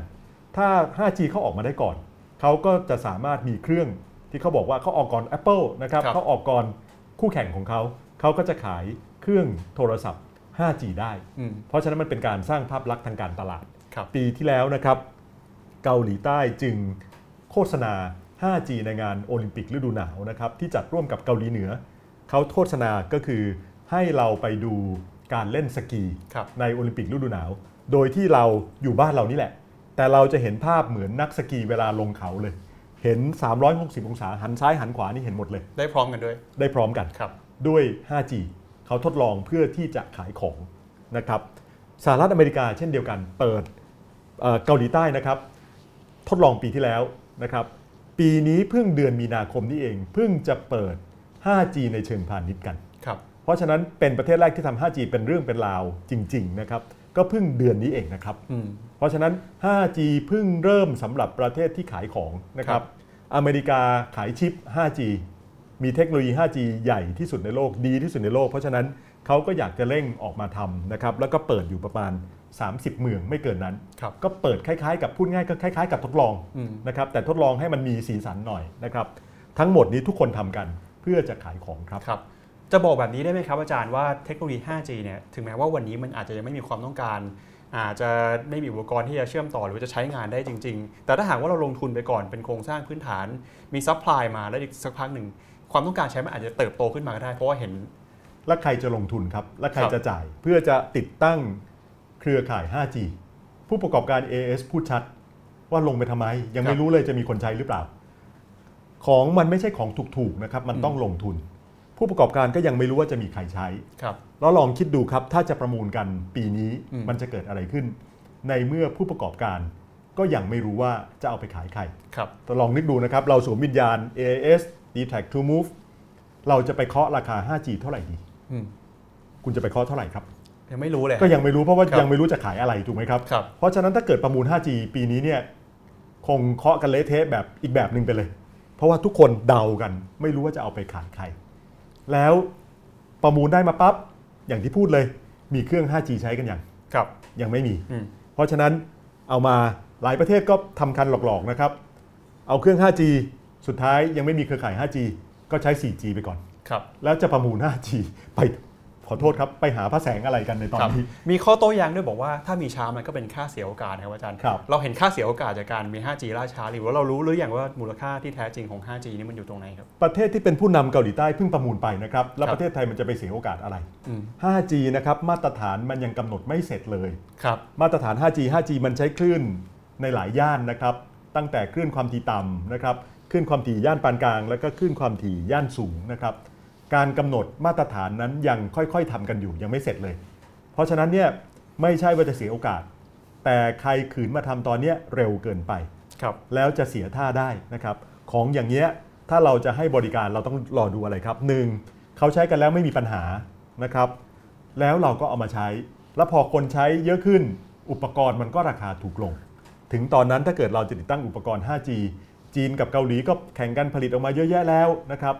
เราก็รู้แล้วของใครดีไม่ดี เราซื้อนะครับมันก็จะราคาถูกและใช้งานได้ ตอนนั้นแหละครับคือเวลาที่เหมาะสม 5G ถ้าประมูลตอนนี้เร็วเกินไป ของประเทศไทยนะครับที่ผ่านมา 3G ช้าเกินไปอย่างแน่นอนครับเพราะมันมีการเตะถ่วงกันนะครับ รายที่อยากจะแซงคนอื่นก็ไปล้มการประมูล แล้วก็ไปแอบทำ 3G คนเดียวมาก่อน แล้วก็มีส่วนแบ่งตลาดทะลุขึ้นมานะครับ 4G เราประมูลสมเหตุสมผลแล้วครับช้ากว่าประเทศที่ทำประเทศแรกนะไม่นานไม่กี่ปีนะครับเหมาะสมที่สุดแล้ว 5G ทำตอนนี้เนี่ยเหมือนกับเราเป็นประเทศผลิตอุปกรณ์ซะเองอืมเราจะเป็นเกาหลีใต้ เราจะเป็นจีน เราจะเป็นญี่ปุ่น เราจะเป็นอเมริกาที่เป็นเจ้าของเทคโนโลยีเองก็ไม่ได้เป็นนะครัครับบถ้าประมูลตอนนี้เร็วเกินไปอย่างแน่นอนครับเวลาที่เหมาะสมที่จะประมูล 5G อาจารย์เมื่อกี้พูดไปแล้วย้ำอีกครั้งหนึ่งอาจารย์ผู้ประกอบการเขาพูดเองเลยนะครับครับตอนนี้ขอทดลองอืมอีก 3 ปีค่อยว่ากันใหม่ครับ ไม่ได้แปลว่าอีก 3 ปีจะทำนะครับอืมอีก 3 ปีขอดูทิศทางลมครับว่าตอนนั้นเนี่ยไอ้บริการเด็ดๆ ตกลงมันเกิดหรือยังครับถ้ายังไม่เกิดเขาก็จะร้องเพลงรอไปอีกนิดหนึ่งจนมันเกิดบริการเด็ดๆ ก่อน แล้วเขาถึงจะประมูล เพราะฉะนั้นเนี่ย wait and see ดีที่สุดครับครับรอดูไปก่อนครับ ทีนี้อยากจะชวนอาจารย์คุยไปถึงในอนาคตนะครับ ถ้าวันหนึ่งเนี่ยครับผู้ประกอบการบอกว่าเริ่มเห็นความต้องการแล้วเทคโนโลยีมันไปด้วยกันได้แล้ว 5G มันถึงเวลาจำเป็นต้องเกิดแล้ว ก็ควรจะต้องเกิดครับ เพื่อไม่ให้ผิดพลาดเหมือนการประมูล 3G 4G ที่ครับอาจจะมีประเด็นมีข้อก่อนโต้แย้ก่อนงจะไปตรงนั้นนะครับครับ ก่อนจะไปตรงนั้นมาขมวดก่อนว่านิทาน 5G ตอนนี้เล่ากันว่ายังไงครับก็คือเล่าบอกว่าถ้าไม่ประมูลแล้วเสียหายอืมแต่จริง ๆ แล้วนิทานเรื่องนี้ซ่อนอะไรไว้ครับ ถ้าจะประมูล 5G ผู้ประกอบการก็จะมาบอกว่าเงิน 4G ถ้าไม่ลดจะไม่ขอเข้าประมูล 5G ครับเพราะฉะนั้นนิทานเรื่องนี้มันกลับไปนิทาน 4G ครับอืมก็คือขอลดราคา การจ่ายค่าใบอนุญาตที่ได้มาแล้วนะคครัรับบโดยแต่ละรายนะครับ ผมคำนวณออกมา ได้รายละประมาณ 8,000 ล้านบาท ถ้ารัฐบาลยอมทำตามเงื่อนไข AIS d t a c True Move นะครับรายละประมาณ 8,000 ล้าน รวม 3 รายก็คือ 24,000 ล้านบาทครับถ้ารัฐบาลและคอสช หลงเชื่อนิทาน 5G ที่เป็นนิทาน 4G เอามาย้อมแมวอืมนะครับว่าถ้าไม่ลดราคา 4G จะไม่ประมูล 5G ก็คือมาขอเงินจากรัฐ 24,000 ล้านครับแล้วบอกว่าจะเข้าประมูล 5G แล้วประมูล 5G ก็คงไม่เคาะราคากันสูง เพราะไม่รู้จะเอาไปทำอะไรอืมนะครับก็คงเคาะราคากันต่ำๆก็จะได้ขึ้น 5G ไปดองไว้อีกครับแล้วก็เป็นการกันไม่ให้ลายใหม่โผล่หน้าเข้ามาในตลาด 5G มาแข่งอีกอืมเพราะฉะนั้นผู้ประกอบการจะได้ทั้งขึ้นทั้งร่องนะครับ ถ้าครับเกิดรัฐบาลบ้าจี้นะครับไปเชื่อนิทาน 5G ที่เล่ากันนะครับครับ แล้วถ้าหากว่าเรื่องการขอความช่วยเหลือจากรัฐบาลแล้วฮะถ้าผู้ประกอบการถึงเวลาแล้วมีปัญหาจริง มีปัญหาไปก็เพิ่มทุนสิครับๆครับ เพราะเวลาร้านก๋วยเตี๋ยวเจ๊งมีรัฐบาลต้องไปอุ้มทุกรายทุกรายไหมใช่ไหมครับ ท่านเคาะราคา 4G มาอย่างที่บอกนะครับ ท่านเป็นมืออาชีพทั้งสิ้น ครับ ในบริษัทของท่านมีทีมงานด้านการเงินกันกี่คน อืม มีทีมงานด้านวิศวกรกันกี่คน แล้วท่านไปเคาะราคาสูงขนาดนั้นไปทำไม ครับ ถ้าเกิดท่านไม่มีปัญญาทำ คือวันที่ทราบผลก็ฉลองด้วยอ่าครับเพราะครับฉะนั้นเนี่ยไม่มีเหตุไม่มีผลใดๆครับ เจ๊งก็เจ๊งไปเจ๊งก็บริษัทก็จะถูกเทคโอเวอร์ถูกเปลี่ยนมืออะไรก็ว่ากันไปก็เป็นเหตุการณ์ตามปกติครับทีวีดิจิตอลก็เจ๊งกันไปก็เปลี่ยนมือกันใช่ไหมครับครับ การจะใช้มาตรา 44 เพื่อที่จะมาอุ้มธุรกิจโทรคมนาคมแบบนี้อาจารย์ก็มองชัดเจนว่ามันไม่มีเหตุไม่มีผลครับแล้วทำไมถึงต้องเป็นมาตรา 44 ครับ เพราะว่าขืนให้กสทชนะครับ เป็นคนไปลดค่าธรรมเนียมใบอนุญาต คือค่าประมูลคลื่น 4G แจกเงินคืนให้เอกชน 24,000 ล้านบาท ติดคุกติดตาราง หัวโตเลยนะครับครับ วิธีเดียวที่กสทช ไม่ติดคุกแล้วลดเงินให้เอกชนได้อืมคือใช้มาตรา 44 เพราะมาตรา 44 จะมีบทคุ้มครองในทางกฎหมายนะครับ ไม่มีใครไปฟ้องร้อง ให้คอสช กสทช หรือรัฐบาลติดคุกติดตารางได้ครับ นี่คือสาเหตุที่ทำไม กสทช ถึงไปขอร้องนะครับ จูงมือเอกชนไปนะครับ บอกว่าคอสชควรใช้มาตรา 44 ครับครับ แล้วมาตรา 44 นั้น จะใช้ได้ถึงเมื่อมีรัฐบาลใหม่เกิดขึ้น แล้ววันนี้นะครับวันที่เท่าไหร่ละครับ 18 ครับ 18 วันที่ 24 นะครับ อีก 6 วัน 7 วัน ไม่ถึงสัปดาห์แล้วนะไม่ถึงสัปดาอห์ทิตย์นี้แล้วนะคมีรับเลือกตั้งนะครับ สักพักหนึ่งจะได้รัฐบาล ถ้าเกิดรัฐบาลใหม่ได้คอรมอชุดใหม่ มาตรา 44 ตามรัฐธรรมนูญที่เขียนไว้จะใช้ไม่ได้ต่อไป เพราะฉะนั้นช่วงนี้จึงเป็นโค้งสุดท้าย จึงมีข่าวต่างๆ จึงมีนิทานจึงมีมหากาบต่างๆ ผัดกันมาเล่าให้ฟังครับว่าเราต้องรีบทำ 5G ครับครับ ก่อนที่จะไปประเด็นเรื่องของการประมูล 5G นะครับอาจารย์ ผมอาจจะอยากถามอาจารย์เรื่องการตั้งค่าเสียโอกาสที่จะ24,000 ล้านนะคตรับรงนี้นี่มันมีมันมาจากอะไรครับมันมันคิดจากตรงไหนครับ ครับเอ่อจริง ๆ แล้วนะครับถ้าไปอ่านสัญญาดูนะครับอย่างที่เล่าให้ฟังนะครับถ้าเกิดผู้ประกอบการจ่ายเงินช้านะครับ ติดเงินรัฐอยู่ 60,000 ล้านนะครับอาขอผ่อนจ่ายช้าไปปีหนึ่งอืมรัฐจะคิดดอกเบี้ย 15%ครับนะครับแต่จริง ๆแล้ว 15%นั้นเขาไม่เขาไม่เบี้ยวหรอก เพราะว่ามันมีเอ่อหลักทรัพย์ค้ำประกันของธนาคารอยู่ครับนะครับถ้าเบี้ยวกสทชก็ไปเอาเงินธนาคารอืมเพราะฉะนั้นจริง ๆ แล้วดอกเบี้ยก็อาจจะไม่ใช่ 15%ครับแต่ถ้าเกิด เขาต้องไประดมทุนอืมหรือไปกู้เงินมาอย่างที่ผมเล่าให้ฟังครับต้นทุนการเงินเขาอยู่ 9%โดยเฉลี่ย 9%ขึ้นไปนะครับ AS อยู่ประมาณ 9 ลายเล็กกว่านั้นสูงกว่านั้น เพราะครับเขาเสี่ยงกว่านะครับ เพราะฉะนั้นนะครับ ถ้าจาก 9%นะครับ รัฐคิดเพียง 1.5%อืมก็แปลว่าเขาได้กำไร 9 ลบ 1.5%นะครับ ก็คือ 7.5% 7.5%ของเงิน 60,000 กว่าล้านนี่แหละครับ คิดว่าทยอยจ่ายไปยังไง แล้วก็คำนวณครับใช้ Excel คำนวณธรรมดา ก็รู้ว่าอ่ารัฐยกประโยชน์ให้กับแต่ละรายแต่ละรายไปเท่าไหร่คำนวณออกมา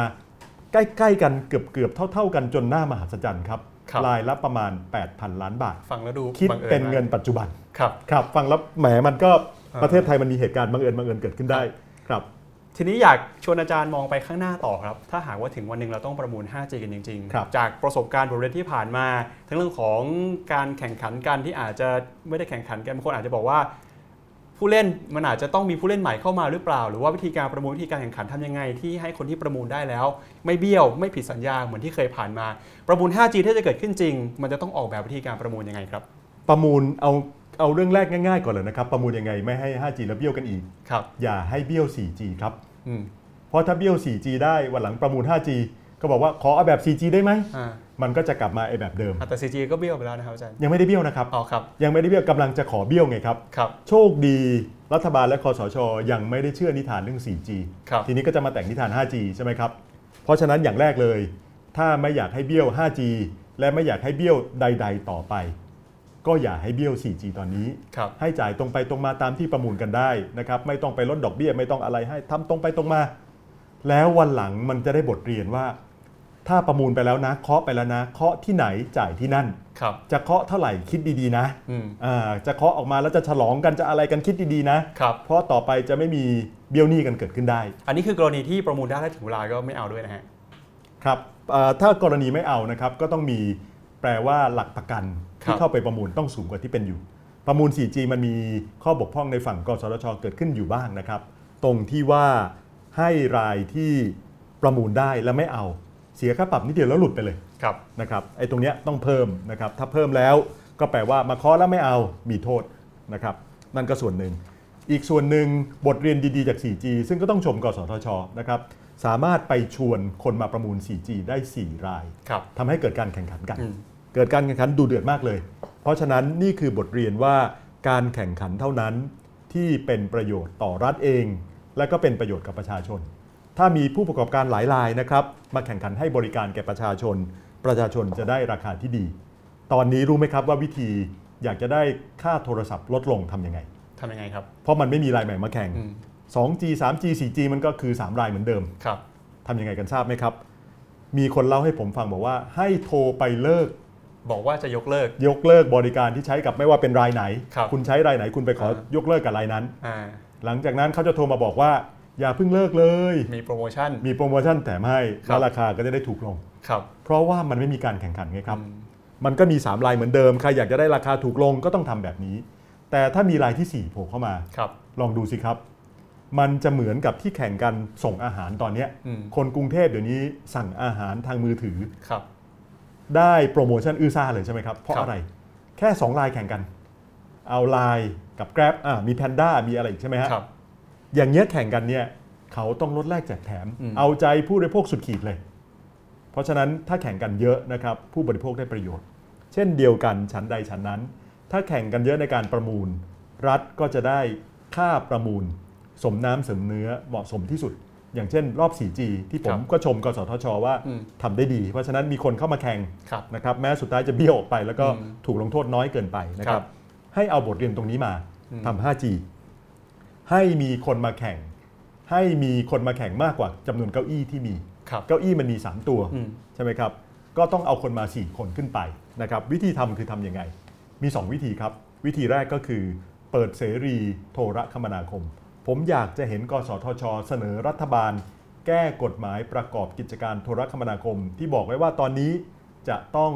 เป็นคนไทยเป็นผู้ถือหุ้น แค่นี้แหละครับ มันทำให้ตลาดโทรศัพท์ของไทยมันจำกัด เพราะว่าประเทศไทยเป็นประเทศที่มีอภิอัครมหาเศรษฐีที่จะมาทำธุรกิจโทรคมนาคมมันมีสักกี่รายกัน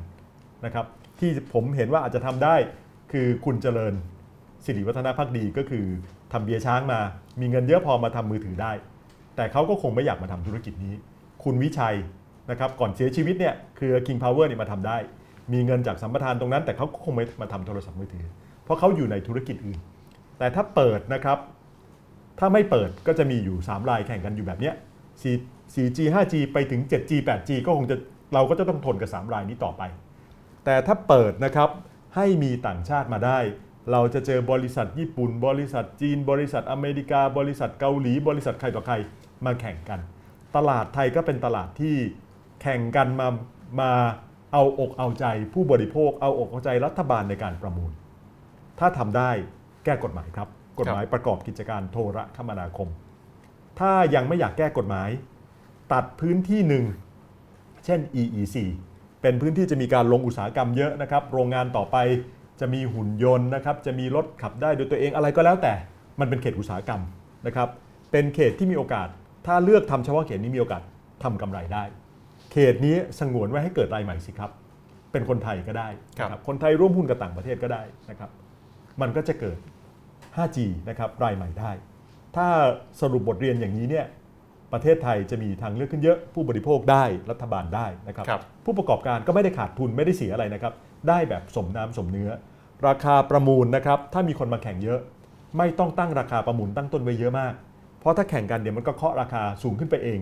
ตามระดับที่มันควรจะเป็นนะครับอ่าได้เงินมากได้เงินน้อยเท่าไหร่ ถ้ามันมีการแข่งขัน มันก็เป็นธรรมอยู่ที่จุดนั้นแหละครับครับก็หนึ่งคือ ต้องให้ที่มีอยู่แล้วไม่เบี้ยวก่อนนะฮะใช่ครับสองคือหาผู้เล่นใหม่เข้ามาให้เกิดการแข่งขันให้เกิดการแข่งขันที่เป็นธรรมด้วยจะได้เกิดประสิทธิภาพ ในเรื่องของการบริหารจัดการการโอเปเรตกันนะฮะแล้วทีนี้ครับ ถ้าหากว่า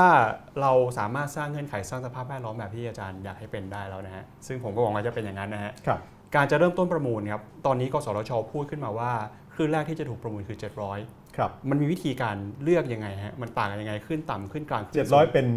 ย่านความถี่ต่ำนะครับครับสำหรับคลื่น 5G นะครับครับคลื่นความถี่ต่ำมันก็มีลักษณะทางฟิสิกส์หรือทางกายภาพนะครับ ก็คือคลื่นต่ำเนี่ยความถี่ต่ำความยาวคลื่นมันจะยาวแล้วมันส่งไปได้ไกล มันไม่ถูกดูดถูกอ่าซึมซับไปในอากาศ เพราะฉะนั้นมันจะส่งไปได้ไกลครับต้นทุนมันก็จะถูกกว่า เพราะฉะนั้นมาเริ่มประมูลตรงนี้ก็ก็ไปได้นะครับอืมแต่ว่าเอ่อที่สำคัญนะครับก่อนจะจัดประมูล 5G ได้นะครับ มันต้องมีโรดแมพหรือมีแผนที่ทั้งหมดก่อน มีแผนทั้งหมดก่อนว่าจะประมูล 5G กันยังไงครับนะครับอย่างที่บอกมันไม่ได้มีย่านเดียวอืมสมมุตินะครับจะทำอย่างกสทช อยากจะทำตอนนี้ จะเร่งรัดประมูลปีนี้ให้ได้ ครับ 5G อ่าย่าน 700เอาไปประมูล เมื่อไหร่จะประมูล ย่านความถี่ปานกลาง เมื่อไหร่จะประมูลย่านความถี่สูง เมื่อไหร่จะประมูลครับ ครับ ไม่รู้ มันต้องรู้ก่อนไหมฮะ มันต้องรู้ก่อนสิครัครับ บ เพราะว่าบริการพวกนี้มันแข่งกันถูกไหมครับ สมมุติว่าปีนี้เปิดประมูลกัน อ่ามีคนได้ไป ครับ ปีหน้ามาเปิดประมูลอีกย่านหนึ่งราคาตั้งต้นอาจจะไม่เหมือนกัน อืม ผู้ประกอบการบางทีได้ไปปีนี้แล้วก็บอกอ้าว เสียค่าโง่อืมเพราะว่าปีหน้าขายถูกครับ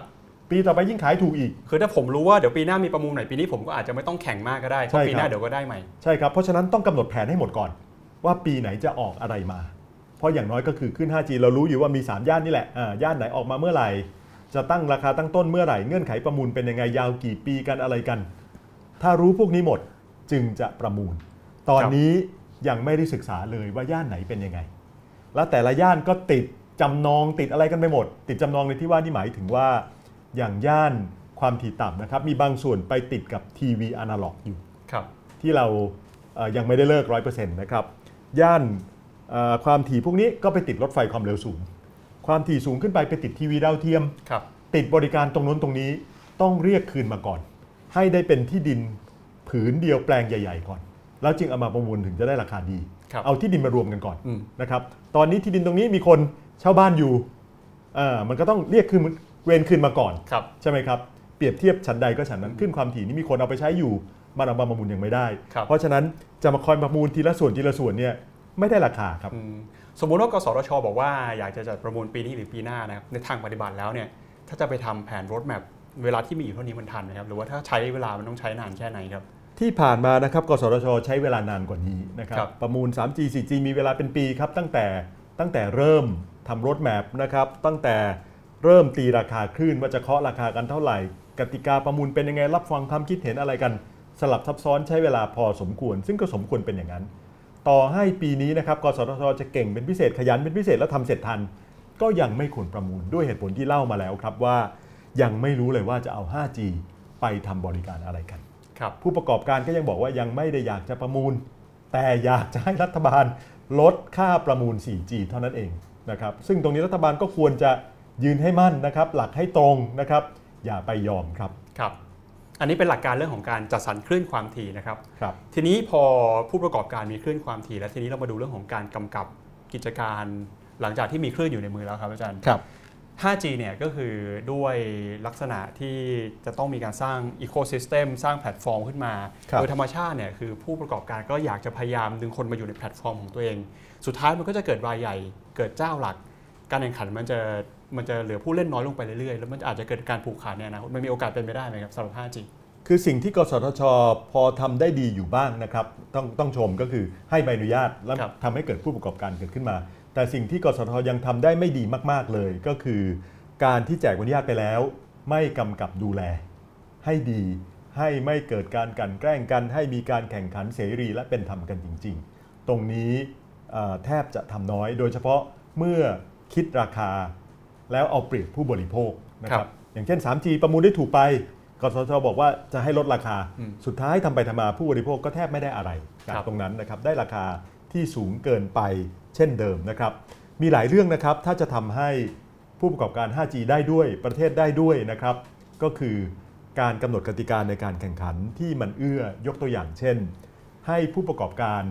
ใช้เสาต้นเดียวกันครับเสาโทรศัพท์มือถือนะครับ เราคงเห็นเวลาเรานั่งรถไปใช่ไหมครับ เห็นเสาสีขาวสีแดง ปักอยู่บนยอดตึกบ้าง ปักอยู่บนพื้นบ้างนะครับ แต่ละเจ้าถ้าเราไปดูมันก็จะมีตู้อยู่เขียนว่าอะตู้นี้ของ AS ตู้นี้ของ d t แทครับเสาต้นนั้นเป็นของใครของมัน พวกนี้มันเป็นต้นทุนของผู้ประกอบการทั้งสิ้นอืมแล้วมันรบกวนชาวบ้านด้วยครับมันรบกวนวิสัยทัศน์ด้วยนะครับ เพราะฉะนั้นต่างประเทศที่เขาทำกันก็คือเขาใช้เสาต้นเดียว แต่เสาต้นนี้เขาบอกว่าให้แต่ละลายมาใช้ร่วมกันได้ คุณจะแข่งกันก็คือไปแข่งกันทำการตลาด แต่ให้ใช้เสาร่วมกันได้ครับเขาทำอย่างนี้อืมต้นทุนมันก็ถูกลง สุดท้ายผู้บริโภคก็จะได้ประโยชน์ ผู้ประกอบการก็จะได้ประโยชน์ สิ่งแวดล้อมก็ไม่เสีย สัญญาณรบกวนก็จะไม่เยอะนะครับ มันมีหลายเรื่องนะครับที่ควรทำแบบนี้กัน และกสทช ควรจะทำอย่างยิ่ง ควรออกแรงมาทำเรื่องพวกนี้เยอะๆนะครับ ถ้าทำแล้วทุกคนได้หมดไม่มีใครเสียครับครับ ประเด็นเรื่องของธุรคมนาคมจริงๆก็คืออย่างที่บอกว่ามันเป็นมหากาพย์มันยังมีเรื่องที่ต่อจากนี้อีกเยอะนะฮะแต่เดี๋ยครัวบวันนี้เราอยากคุยเรื่องของเอ่อทีวี แล้วก็กิจการกิจเอ่อกิจการกระจายเสียงวิทยุโทรทัศน์กันด้วย ตอนนี้มีประเด็นว่าผู้ประกอบการทีวีดิจิตอลหรือว่าผู้ประกอบการอยู่ในวงการทีวีเนี่ยเริ่มประสบปัญหาแล้วครับครับหลังจากที่ประมวลคลื่นกันไปตอนนี้หลายคนเริ่มสาเหตุสำคัญนะคครัรับบเอ่อคือการที่วงการทีวีนั้นถูกปั่นป่วนด้วยอินเทอร์เน็ตครับอย่างที่เราเล่ากันมาตอนต้นว่าเดี๋ยวนี้ พวกเราวันวันๆหนึ่งเราใช้เวลาดู Facebook ดู YouTube เล่นเน็ตกันเท่าไหร่ครับถ้าเอา iPhone มาดูสิครับ iPhone มันจะบอกว่าเราใช้เวลาทำอะไร ใช่ไหมฮะครับสกรีนของเราเนี่ยตกลงวันๆเราทำอะไรกันบ้างมันบอกเรา เดี๋ยวนี้คนน่าจะใช้มือถือมากกว่าดูทีวี มากกว่าดูทีวีครับใช่ไหมครับคนไม่ใช่เฉพาะคนรุ่นใหม่ เดี๋ยวนี้คนแม้กระทั่งคนสูงอายุ ก็ดูทีวีกันลดลงด้วยนะครัครับบก็เล่น iPad ดู Facebook ทำโน่นทำนี่กันได้ เล่นไลน์กันเนี่ยใช่ไหมฮะเพราะฉะนั้นเนี่ยมันเปลี่ยน มันก็เป็นธรรมชาตินะครับว่าเมื่อทีวีกับวิทยุมันถูกจู่โจม ถูกแย่งฐานลูกค้านะครับด้วยอินเทอร์เน็ต รายได้มันก็ต้องตกไปเป็นธรรมดา ครับ แล้วโชคร้ายก็คือปี 2556 เป็นปีที่มีการประมูลทีวีดิจิตอลแจกใบอนุญาตทีวีดิจิตอลออกมาเยอะพอสมควร 20 กว่าใบใช่ไหมครับ ครับ 24 ใบถ้าจำไม่ผิด ปีนั้นเป็นปีที่กำไรของธุรกิจสื่อที่จดทะเบียนในตลาดหลักทรัพย์ สูงที่สุดอืมผมไปดูตัวเลขนะครับ ถ้าเอาบริษัทสื่อในตลาดหลักทรัพย์ไทยนะครับที่ไม่ใช่โรงพิมพ์ที่ไม่ใช่อะไรเอาคือบริษัทที่เป็นสื่อจริงครับๆวิทยุโทรทัศน์โฆษณาอะไรพวกนี้นะครับ ปีนั้นได้กำไรรวมกัน 1 0,000 ล้านบาท เป็นปีที่ต้องเรียกว่าพูดภาษาหุ้นนะครับ ติดยอดดอยอืมคือปีนั้นอะสูงสุดแล้วครับและปีนั้นประมูลเพราะฉะนั้นทุกคนวาดฝันไว้สวยกันทุกคนครับเพราะมันเป็นปีที่ธุรกิจนี้กำไรดี แล้วปีนั้นเป็นปียอดดอย เพราะว่าหลังจากนั้นมันอยู่ในขาลงมาตลอดครับนะครับรวมกันแล้วเนี่ยเดี๋ยวนี้ขาดทุนกัน จึงต้องมีข่าวกันว่า ค่ายนี้ปิดค่ายนี้ปลดคนงานครับค่ายนี้เลิกนะครับ นิตยสารนั้นไปก่อนอืมมานานใช่ไหมครับครับ เลิกกันไปเยอะนะครับ นิตยสารเก่าๆอยู่มา 4-50 ปี ก็ไปคู่สร้างคู่สมไปนะครับอ่าหนังสือพิมพ์ Post Today ซึ่งเดือนมีนาคมนี้ปิดฉบับกระดาษเหลือแต่ฉบับออนไลน์ ครับ ของพวกเนี้ยมันจะเกิดขึ้นเรื่อยๆ มันเป็นมันเป็นธรรมชาติของโลกสมัยนี้จริง ครับ ๆ ซึ่งมันคาดคะเนได้ยากว่ามันจะเกิดอะไรขึ้น แล้วมันก็เกิดขึ้นอย่างรวดเร็วนะครับ ครับเพราะฉะนั้นเนี่ยมันเป็นโลกที่แต่ละคนจะต้องตัวเบานะครับอืมไวนะครับ อย่างเช่นธนาคาร ครับธนาคารไทยพาณิชย์ถึงมีนโยบายว่ามีคนอยู่พนักงานนะครับอืม25,000 คน อยากจะลดเหลือสัก 13,000 คนครับเพื่อจะได้ตัวเบาอืมเวลาเกิดเหตุนะครับจะได้วิ่งหนีได้ไวครับจะได้วิ่งไปข้างหน้าได้แซงได้นะครับจะปล่อยให้ล้มจะปล่อยให้ปิดไปแบบนี้เลยไหมครับ หรือว่าภาครัฐควรจะยื่นมือเข้าไปช่วย ถ้าหากว่าจะยื่นมือเข้าไปช่วยตามที่ภาคเอกชนเรียกร้องจริง มันมีเส้นแบ่งอยู่ตรงไหน ถ้าจะอุ้มนะครับมันอุ้มได้ไม่จบไม่สิ้นหรอกครับ มันมีคนมากมายใช่ไหมครับที่ถูกปั่นป่วนมาโดยตลอดด้วยเทคโนโลยีใหม่ครับๆเช่นแต่ก่อนนะครับคนตัดเย็บเสื้อผ้าอืมใช่ไหมครับเอ่อ ก็ตัดเย็บเสื้อผ้าก็ได้กำไรได้ค่าแรงครับ เดี๋ยวนี้มีเสื้อโหลอ่ามาจากจีนถูกๆด้วยแล้วรัฐบาลเคยไปชดเชยแต่ละคนแต่ละคนไหมครับ ธุรกิจต่างๆ สารพัดเนี่ยมันล้มหายตายจากมันเกิดขึ้นมานะครับ เกิดขึ้นแล้วก็ล้มตายเป็นปกติสุขครับเป็นปกติเลยนะครับอืมเพราะฉะนั้นเนี่ยจะสุขบ้างไม่สุขบ้างก็แล้วแต่ครับแต่สุดท้ายมันเป็นเรื่องธรรมชาตินะครับ เพราะฉะนั้นของอย่างนี้รัฐบาลไม่ต้องไปอุ้ม มันเป็นความเสี่ยงปกติทางธุรกิจครับ นะครับใครทำธุรกิจมันมีมันมีรวยมีเจ๊งนะครับอืมแต่ถ้าเป็นสิ่งที่รัฐบาลไปทำให้เขาเสียหายนะครับไปกำหนดกติกาไม่ดีเอ่อประมูลกันมานะครับอย่างทีวีดิจิตอลอืมกสทช ก็คือหน่วยงานรัฐเนี่ยครับสัญญงสัญญานะครับบอกว่าจะแจกกล่องทีวีดิจิตอลจะแจกคูปองให้ไปถึงไวๆจะประชาสัมพันธ์ให้คนรู้กัน จะเรียงช่องออกมาให้คนเข้าใจง่าย ๆ อะไรต่างๆ บางเรื่องไม่ได้ทำตามที่สัญญาไว้ เรื่องอย่างเงี้ย รัฐควรชดเชยครับ แต่ถ้าเป็นเรื่องธุรกิจเขาทำกันเอง แล้วมันเกิดการเปลี่ยนแปลงในโลกธุรกิจนะครับ มันเจ๊งกันไปอืมของอย่างเงี้ยก็ไม่ควรจะต้องทำอะไรครับ แต่จังหวะมันพอดีตรงที่ว่าคนที่ดูแลธุรกิจโทรคมนาคมกับสื่อเอ่อทีวีโทรทัศน์แล้วก็วิทยุเนี่ยเป็นคนคนเดียวกันคือกสทชครับแล้วมันก็มีประเด็นว่ากสทชเนี่ยอาจจะหยิบยกคลื่นที่เคย ถูกกำหนดไว้ให้ใช้ในกิจการทีวีวิทยุโทรทัศน์เนี่ยฮะมาประมูลเพื่อทำ 5G แล้วก็อาจจะเอาเงินที่ได้จากการประมูล 5G ตรงนั้นไปช่วยเหลือเยียวยา คนที่ทำธุรกิจทีวีครับครับอันนี้จริง ๆ ถ้าไปแกะดูนะครับก็เป็นอีกนิทานเรื่องหนึ่งอืมซึ่งมหัศจรรย์พันลึกไม่แพ้อลาดินกับตะเกียงวิเศษครับสโนไว้กับคนแค่ทั้ง 7 อะไรเหมือนกันเลยนะครับ มันคล้ายๆกันเลย คืออย่างนี้ครับ เรื่องที่เขาเล่านะครับ ที่ปรากฏเป็นข่าวเวลาอ่านดูก็คือ เนื่องจากเราจะเอาคลื่นทำทีวีนะครับอาตอนนี้มีทีวีอยู่อ้าวมี Workpoint Mono ช่อง 3 ช่องอะไรอยู่กันใช่ไหมครับทำทีวีครับดิจิตอลเราจะเอาคลื่นตรงนี้นะครับขอขึ้นคืน แล้วคุณย้ายบ้านไปอยู่ที่อื่นครับนะครับเราจะเอาขึ้นตรงนี้ไปประมูลอืม 5G ประมูล 5G ได้เราจะเอาเงินมาชดใช้ให้คุณครับพอไปแกะดูรายละเอียดนะครับอืมปรากฏว่าเรื่องจริงเป็นอย่างนี้ครับ ที่ผมทราบมาก็คือ คลื่นที่เขาจะเอาไปประมูล เรียกว่า 5G ตรงนี้เนี่ย เป็นคลื่นทำทีวีดิจิตอลจริงครับแต่ไม่ใช่คลื่นที่แจกให้เอกชนไปแล้ว แต่เป็นคลื่นที่จะเอามาทำทีวีดิจิตอลสำหรับบริการสาธารณะครับและก็บริการชุมชนอืมซึ่งยังไม่ได้แจกออกไปเลย ยังไม่มีใครเป็นเจ้าของ ยังไม่มีใครเป็นเจ้าของ ยังเป็นของรัฐอยูู่่นะฮะใช่ครับ เปรียบก็คือเป็นที่ดินว่างเปล่านะครับยังไม่ได้แจกใคร เพราะฉะนั้นก็เอาตรงนี้เอาไปทำมาหากินไปเอาไปเอ่อประมูลเพื่อตั้งเป็นห้างสรรพสินค้าครับก็เอาไปทำได้ ไม่ได้เป็นการเวนคืน หรือไล่ที่คนที่ทำทีวีดิจิตอลปัจจุบันอยู่นะครับ เพราะฉะนั้นเรื่องนี้มันจึงมีปัญหาทั้งสองเรื่องเลยหนึ่งผู้ประกอบการทีวีดิจิตอลตรงนี้เนี่ย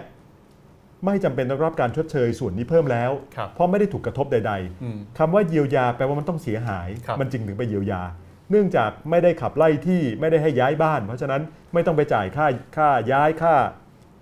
ค่าเสียเวลาค่าความยุ่งยากอะไรใดๆทั้งสิ้นนะคครัรับบนั่นก็เป็นปัญหาเรื่องหนึ่ง ซึ่งมันเป็นนิทานตัวหนึ่งอืมนิทานอีกตัวหนึ่งก็คืออย่างที่เราคุยกันมา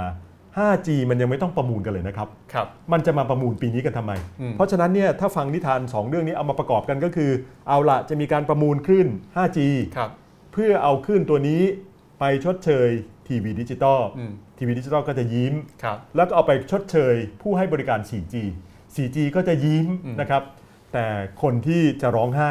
คือประชาชนครับครับ เพราะว่ามันคือเงินของเราทั้งนั้น ไอ้เงินตรงเนี้ย40,000อะโทษครับ24,000ล้าน ที่จะเอาไปให้กับผู้ให้บริการโทรศัพท์ 4G ซึ่งก็คือ 3 รายที่เรารู้จักกันดี แล้วก็ยังจะมีอีกก้อนหนึ่งอีกเอาไปช่วยทีวีดิจิตอลอีกครับมันเงินเราทั้งนั้นนะครับอืมหลายหมื่นล้านบาทเนี่ยใจคอท่านจะไม่ปล่อยให้เป็นของเราต่อไปเลยครับ จะเอาไปแจกคืนให้กับคนที่ เป็นหน่วยงานที่รับใบอนุญาตจากท่านไปเท่านั้นเลยครับครับก่อนที่จะไปคุยกันเรื่องของการทำงานของหน่วยงานรัฐหรือว่าคนที่กำกับดูแลมีอีกประเด็นประเด็นหนึ่งนะฮะก็คือ อย่างคลื่น700เนี่ยอาจารย์บอกยังไม่มีใครที่จับเป็นเจ้าของไม่มีคนที่ถือครองอยู่ แต่มันมีคลื่น 2,600 ที่มีเป็นของอสมทของกองทัพไทยของกองทัพบกที่อาจจะมีที่มีการเรียกคืนนะฮะแล้วก็อยู่ในขั้นตอนอยู่ในกระบวนการอยู่ อาจจะต้องมีการเยียวยากันด้วย ในส่วนคลื่นที่เป็นเคยเป็นของรัฐวิสาหกิจหรือว่าเป็นของหน่วยงานรัฐตรงนี้ทำยังไงครับ ตรงนี้ก็มีกฎหมายเขียนไว้ชัดเจนนะครับ ผมมีส่วนเขียนกฎหมายตรงนี้ด้วย พูดง่ายก็คืออย่างแรกให้ไปดูก่อน ว่ารัฐวิสาหกิจนั้นสมควรถือครองขึ้นหรือเปล่าครับถ้าสมควรถือครองขึ้นนะครับ ก็ดูต่อไปว่าถ้าจะให้เขาย้ายนะครับ ให้เขาเลิกใช้ต้องชดเชยกันเท่าไหร่ก็ว่ากันไปก็ตีมูลค่าออกมาครับแต่ถ้าเกิดพบว่าเขาไม่มีความจำเป็นที่ต้องใช้ คือเขาใช้โดยไม่มีความสมเหตุสมผลอยู่แล้ว ก็เอาคืนกลับมาเฉยๆครับนะครับ ตรงนี้ก็ต้องไปดู ประเด็นข้อกฎหมายกับข้อเท็จจริงเอามาประกอบกันก่อนที่จะบอกว่าอ่าเพราะฉะนั้นนะต้องเอาเงินมาแจก ก็รู้สึกกสทช จะมีเงินเยอะมากไปนิดหนึ่งครับครับจะมาแจกตรงนู้นตรงนี้เต็มไปหมดเลยอ่านะครับครับ หลายครั้งเราได้ยินเหตุผลเรื่องการถือครองคลื่นเพราะว่าเรื่องความมั่นคงครับอาจารย์ครับ ปัจจุบันนี้เหตุผลความมั่นคงของกระเป๋าใครครับครับคงต้องถามคำถามพวกนั้นคำว่าความมั่นคงนะครับ เวลาได้ยินมามั่นคงมั่งคั่งยั่งยืนเดี๋ยวนี้ก็เราคงเริ่มคิดเอ๊ะใครมั่นคงครับใครมั่งคั่งอืมและใครยั่งยืนนะครับครับ ทีนี้ครับพอเราเห็นท่าทีหรือว่าดูเหมือนว่าหน่วยงานของรัฐบางครั้งเนี่ยอาจจะดูเอาอกเอาใจกลุ่มทุนมากไป หรือว่าอาจจะมีการความพยายามที่อยากจะช่วยเหลือผู้ประกอบการเนี่ยไอการที่หน่วยงานกำกับดูแลมีพฤติกรรมมีมีการแสดงออกแบบนี้ในเชิงเศรษฐศาสตร์การเมืองนี่เขาวิวิเคราะห์กันยังไงครับมันมีอะไรอยู่เบื้องหลังหรือยังไงไหมมีคนบอกว่าที่ไหนมีรักที่นั่นมีทุกใช่ไหมครับ มีรัฐหรือมีรัฐมีรักครับ ที่ไหนมีรักที่นั่นมีทุกที่ไหนมีรัฐ แล้วมีผลประโยชน์เยอะๆที่นั่นก็มีทุกข์อีกแบบหนึ่งแบบนี้เหมือนกันเหรอครับครับ รู้สึกจะมีคนที่ฟังรายการใช่ไหมครับ ถ่ายทอด Facebook Live มีคำถามมาด้วยใช่ไหมครับครับ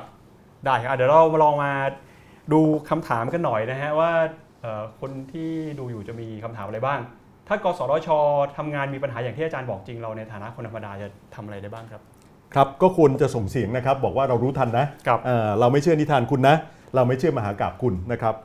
เอ่อเผยแพร่นะครับกระจายข่าวทำความเข้าใจให้เพื่อนๆของคุณได้รู้ด้วยนะครับ และจะทำให้นิทานที่ไม่เป็นจริงนั้น จะไม่มาหลอกเอาเงินในกระเป๋าเราไปได้ครับครับ ให้รู้ทันครับคำถามถัดไปเลยนะครับคลื่น 1,800 ตอนนี้มีอยู่เหลืออยู่ 7 ใบนะครับที่ไม่มีคนเอากสทช ควรจะจัดการอย่างไรครับ คือคลื่นต่างๆนะครับไม่ว่าย่านไหนนะครับถ้ามีเหลือนะครับ แล้วสามารถเอาไปใช้ประโยชน์ได้นะครับ ถึงเวลาก็เอามาประมูลกันตรงครัไปบตรงมาครับ แต่ว่าถ้าจะดีนะครับอย่างที่บอกครับ ถ้ามัน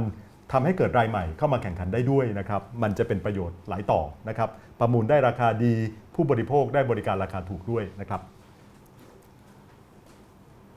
ถึงวันนี้แล้วนะครับ อาจารย์คิดว่าเราจะดึงคลื่นความถี่ในมือของกองทัพรัฐวิสาหกิจหรือว่าหน่วยงานราชการออกมา ให้เป็นคลื่นสาธารณะ จะทำยังไงถึงจะเป็นจริงได้ในทางการเมืองครับ คือเป็นคำถามที่ดีนะครับ ท่านถามว่าในทางการเมืองทำยังไงครับในทางกฎหมายเนี่ยกฎหมายที่ผมมีส่วนร่างอยู่ด้วยเนี่ย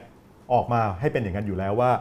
ไม่ว่าเป็นหน่วยงานรัฐไหนนะครับกองทัพก็ดีรัฐวิสาหกิจก็ดีหน่วยราชการก็ดีได้คลื่นไปครับให้ไปตรวจว่ามีความจำเป็นอืมต้องถือคลื่นอยู่ไหมครับจำเป็นอย่างเช่น กฎหมายเขียนได้ว่าท่านมีหน่วยงาน ท่านเป็นหน่วยงานที่ต้องให้บริการโทรทัศน์วิทยุ เช่นกรมประชาสัมพันธ์ครับเอออย่างนี้ท่านจำเป็นนะครับกฎหมายสั่งให้ท่านทำนะครับ แต่ถ้าไม่ใช่ท่านจำเป็นต้องทำไหม แล้วถ้าถ้าท่านต้องการสื่อสารกับประชาชน มันมีกี่ช่องทางที่สื่อสารได้ เช่น หน่วยงานราชการบางแห่งนะครับ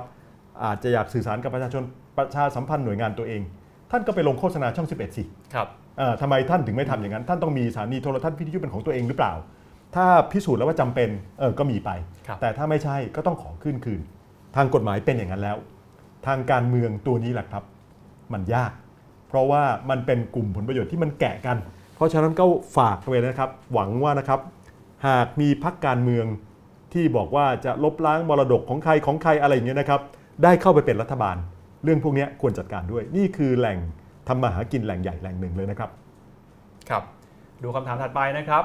รถแมพในฝันของอาจารย์คิดว่าช่วงคลื่นไหนควรจะเอาไปทำอะไร แล้วก็คลื่นไหนควรเอาไปทำทีวีดิจิตอลเอาไปทำโทรคมนาคม ช่วงไหนไปทำ Internet of Things ครับ ครับเรื่องนี้จริง ๆ แล้วมันก็มีมาตรฐานสากลอยู่นะครัครับเพราะว่าไอ้พวกบริการ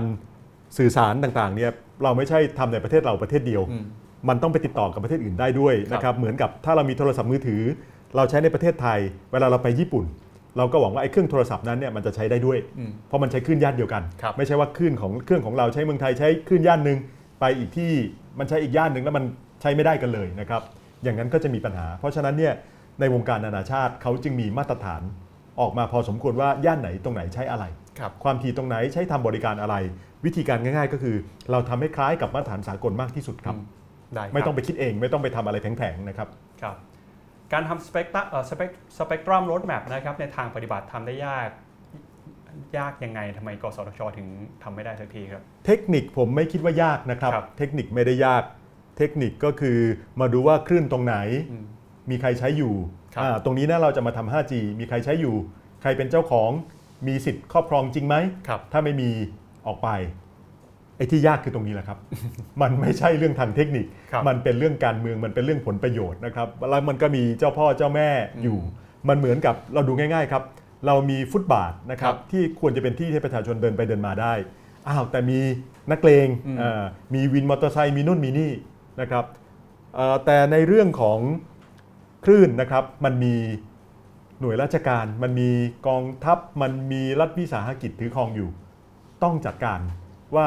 ใครมีสิทธิ์ไม่มีสิทธิ์ ตรวจดูให้ดี เทคนิคไม่ยากยากที่การเมืองครับ ยากครับที่ผลประโยชน์ครับ จะทำยังไงให้กลุ่มที่เคยเป็นคนที่มีผลประโยชน์เดิมจะยอม เอาง่าย ๆนะครับ จริง ๆแล้วเอ่อยุคไหนใครเป็นรัฐาธิปัตย์เราก็คงไปสู้ยาก แต่ถ้าเกิดมีการเปลี่ยนนะครับ เช่นพรรคการเมืองขึ้นมา แล้วพรรคการเมืองคิดว่ากองทัพควรจะจัดระเบียบใหม่นะครับ ควรจะอยู่กับที่อยู่กับทาง ผลประโยชน์ที่ควรมีก็ควรมีผลประโยชน์ไม่ควรมีก็ไม่ควรมี แล้วก็ล้างกันแก้กัน ถ้าทำอย่างนั้นเนี่ยก็จะแก้กันได้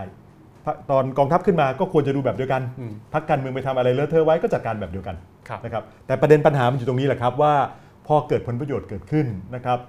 แล้วประเทศไทยมันมีเครือข่าย มันมีสายสัมพันธ์ มันมีค่ายโน้นมาอ่าเป็นพวกกับค่ายนี้นะครับค่ายนี้บริจาคเงินให้ค่ายนั้นอะไรกันต่างๆเนี่ยความยากมันอยู่ตรงนี้ครับอืมครับอาจารย์เดี๋ยวมาดูต่อนะครับทำไมเมืองไทยบรรดาหน่วยงานกำกับดูแลต่างๆ ยิ่งกำกับยิ่งเละครับคำถามดีมากๆเลยนะครับเอ่อเหมือนกับผมก็จะรู้คำตอบอยู่แต่แต่ว่าทางปฏิบัติจริง ๆนะครับ คือรู้ว่าทำไมถึงเละอืม ทำไงไม่ให้เละเนี่ยไม่ง่ายครับ ไม่ง่าย เพราะว่ามันต้องการหลายอย่างนะครับหนึ่งภาควิชาการเอ่อตัวผมรวมด้วยนะครับครับแล้วก็บรรดาเพื่อนนักวิชาการเยอะแยะเลยทำงานวิชาการออกมาให้เข้มแข็งอืมนะครับให้รู้ว่าเรื่องอะไรคือทำถูกต้องเรื่องครับอะไรคือมั่วนะครับอืมอย่าให้มั่วกัน ถ้ามั่วก็ต้องออกมาวิพากษ์วิจารณ์กันนะครับเอ่อตัวรัฐบาลนะครับก็ต้องมีธรรมาภิบาลครับนะครับอย่าปล่อยให้เลอะเทอะนะครับ อย่าให้มีผลประโยชน์เข้ามาแทรกแซงเพราะว่าอย่างกสทชนี้เป็นหน่วยงานอิสระครับแต่จริงๆ แล้วหน่วยงานอิสระไม่ใช่เฉพาะ กสทช ที่เป็นหน่วยงานอิสระในฝ่ายบริหาร เราเจอปัญหาทางรัฐศาสตร์ ทางเศรษฐศาสตร์การเมืองนะครับ หน่วยงานอิสระต่างๆจำนวนมากตอนนี้ มีปัญหาเรื่องความรับผิดชอบ คือให้เป็นอิสระแล้ว แต่ไปทำอะไรไม่ชอบมาพากลแล้วเช็คบินกันไม่ได้ครับนะครับ อันนี้เป็นโจทย์เป็นโจทย์ยากว่า ทำภาครัฐให้มีประสิทธิภาพและตรงไปตรงมานั้น มันยากครับในภาคเอกชนนะครับ ถ้าเกิดผู้จัดการทำอะไรเลอะเทอะผู้ถือหุ้นจัดการอืมในเชิงของภาครัฐนะครับ เราก็คือเจ้าของตัวจริงครับนะครับ เราจะจัดการกับผู้จัดการก็คือรัฐบาล คือองค์กรอิสระจัดการกันยังไง มันไม่ง่ายสักเท่าไหร่ แน่นอนว่าเราเป็นเจ้าของอำนาจธิปไตย วันที่ 24 นี้เราจะไปลงคะแนนเสียงเลือกตั้งครับแต่มันมีประเด็น ประมาณหลายหมื่นประเด็นนะครับครับ ที่แก้โดยเราไปหย่อนบัตรบัตรเดียวอืมครั้งนี้หย่อนบัตรบัตรเดียวด้วยใช่ไหมครับเราต้องแก้ว่าอ่าเราจะเอาพักไหนอืมเราจะเอาคอสชไม่เอาคอสชเราชอบนายกคนไหน เราชอบผู้สมัครคนไหน เราชอบนโยบายไหนครับและเราคิดว่าใครจะมาจัดการองค์กรอิสระให้เรา เพราะฉะนั้นวิธีนี้ก็เดินกันไปนะครับ กับอีกวิธีหนึ่งแปลว่าประชาชนต้องรวมตัวกันทำบางเรื่องแล้วนะคครัรับบเช่น เรื่องคุ้มครองผู้บริโภคอืมกสทช จะไปเอื้อประโยชน์ให้กับเอ่อเอกชนหรือเปล่า อาจจะเป็นหน้าที่ของหน่วยงานที่ติดตามกัน เช่น องค์การต่อต้านคอร์รัปชันครับซึ่งเขาก็ออกมาเอ่อให้ข่าวให้เสียงออกมาเตือนนะครับก็จะมีองค์กรพวกนี้อยู่ แต่ประชาชนก็คงต้องรวมตัวกันลักษณะใดลักษณะหนึ่งด้วย แล้วคงจะต้องยอมทนเสียเวลานะครับ ไม่ใช่ว่าเห็นผู้ประกอบการเอาเปรียบ ก็บอกว่าเออช่างมัน 5 บาท 10 บาทปล่อยไปอืมนะครับ ผมอยากเห็นผู้บริโภคที่เข้มแข็งครับนะครับรู้จักคนหนึ่งคุณสาลีอองสมหวังนะครับ ตอนนี้เป็นอ่ามาทำองค์กรคุ้มครองผู้บริโภคนะครับมูลนิธิเพื่อผู้บริโภคครับเคยคุยคุณสาลี คุณสาลีเล่าให้ฟังว่าทำไมถึงมาเป็นคนที่รณรงค์เรื่องสิทธิผู้บริโภค เพราะถูกโกงค่ารถเมย์มารู้สึกจะ 2 บาท 3 บาทอะไรทำนองเนี้ยครับครับแต่ด้วยความที่ว่าไม่ใช่ว่า 2 บาท 3 บาทหาเมื่อไหร่ก็ได้อืมแต่มันคือสิทธิ์ของเราครับครับ ตรงนี้อ่าประชาชนคนไหนนะครับทำได้อืมช่วยกันทำเรียกร้องให้ทุกคนทำเนี่ยไม่ได้ เพราะว่าแต่ละท่านมีภารกิจมีความยุ่งยากในชีวิตไม่เหมือนกันครับแต่ถ้าทำได้นะครับไม่ว่าเรื่องอะไร เราต่อสู้เพื่อสิทธิ์ของเราให้มากที่สุดครับ อาจารย์พูดเหมือนกับว่าองค์กรอิสระนี่เขาจะรู้นะฮะจริงๆเขารู้ว่าอะไรควรทำอะไรไม่ควรทำแต่เพราะว่าบางทีเขาอาจจะไม่ต้องรับผิดชอบ มันก็เลยอาจจะทำอะไรผิดหลักการไปบ้างครับแล้วก็เราเอ่อเราก็คงต้องทบทวนนะครับประวัติศาสตร์ของประเทศไทยครับในเรื่อง การตั้งหน่วยงานอิสระในภาครัฐด้วยนะครับ องค์กรที่ประสบความสำเร็จนั้นดูเหมือนจะมีไม่ค่อยมากครับนะครับ ก็มีบางองค์กรนะครับก็สมควรชื่นชมอยู่นะครับในบางช่วง เช่น อย่างตอนนี้เนี่ยกรตนะครับกรรมการหลักทรัพย์และตลาดหลักทรัพย์เนี่ยผมให้คะแนนเยอะนะครับเป็นช่วงแรกๆนะครับที่ประชาชนรู้สึกว่าเออกกตเอ้ยโทษครับกรตครับกล้าฟันอืมเศรษฐีปั่นหุ้นครับใช่ไหมครับ เศรษฐีใช้ ข้อมูลวงในอืมมาเอาเปรียบนักลงทุนรายอื่นครับกรตยุคเนี้ยฟันไปหลายคนแล้วครับหวังว่าจะทำงานดีๆอย่างนี้ต่อไปนะครับปปชในบางยุคบางสมัยก็เคยทำงานได้ดี แต่หลายองค์กรนะครับ ตอนดีนั้นสร้างให้ดียากครับแต่พอจะดิ่งลงมาเนี่ยมันดิ่งเร็วมากอืมนะครับ อย่างนี้มันก็คงเป็นเป็นโจทย์ที่มันอาจจะเกินสติปัญญาผมคนเดียวต้องช่วยกันชวนกันมาคิดนะครับ ว่าเราจะทำยังไงกับการสร้างองค์กรของรัฐนะครับ เราอาจจะต้องใช้เครื่องมือใหม่ๆ ใช้เทคโนโลยีใช้อินเทอร์เน็ตนะครับเอ่อใช้แพลตฟอร์มต่างๆ ของประชาชนครับสร้างเครื่องมือใหม่ ๆ ขึ้นมาด้วยนะครับ แล้วก็อย่าไปฝากความหวังกับภาครัฐอย่างเดียวมากเกินไปนะครับครับคำถามถัดไปนะครับ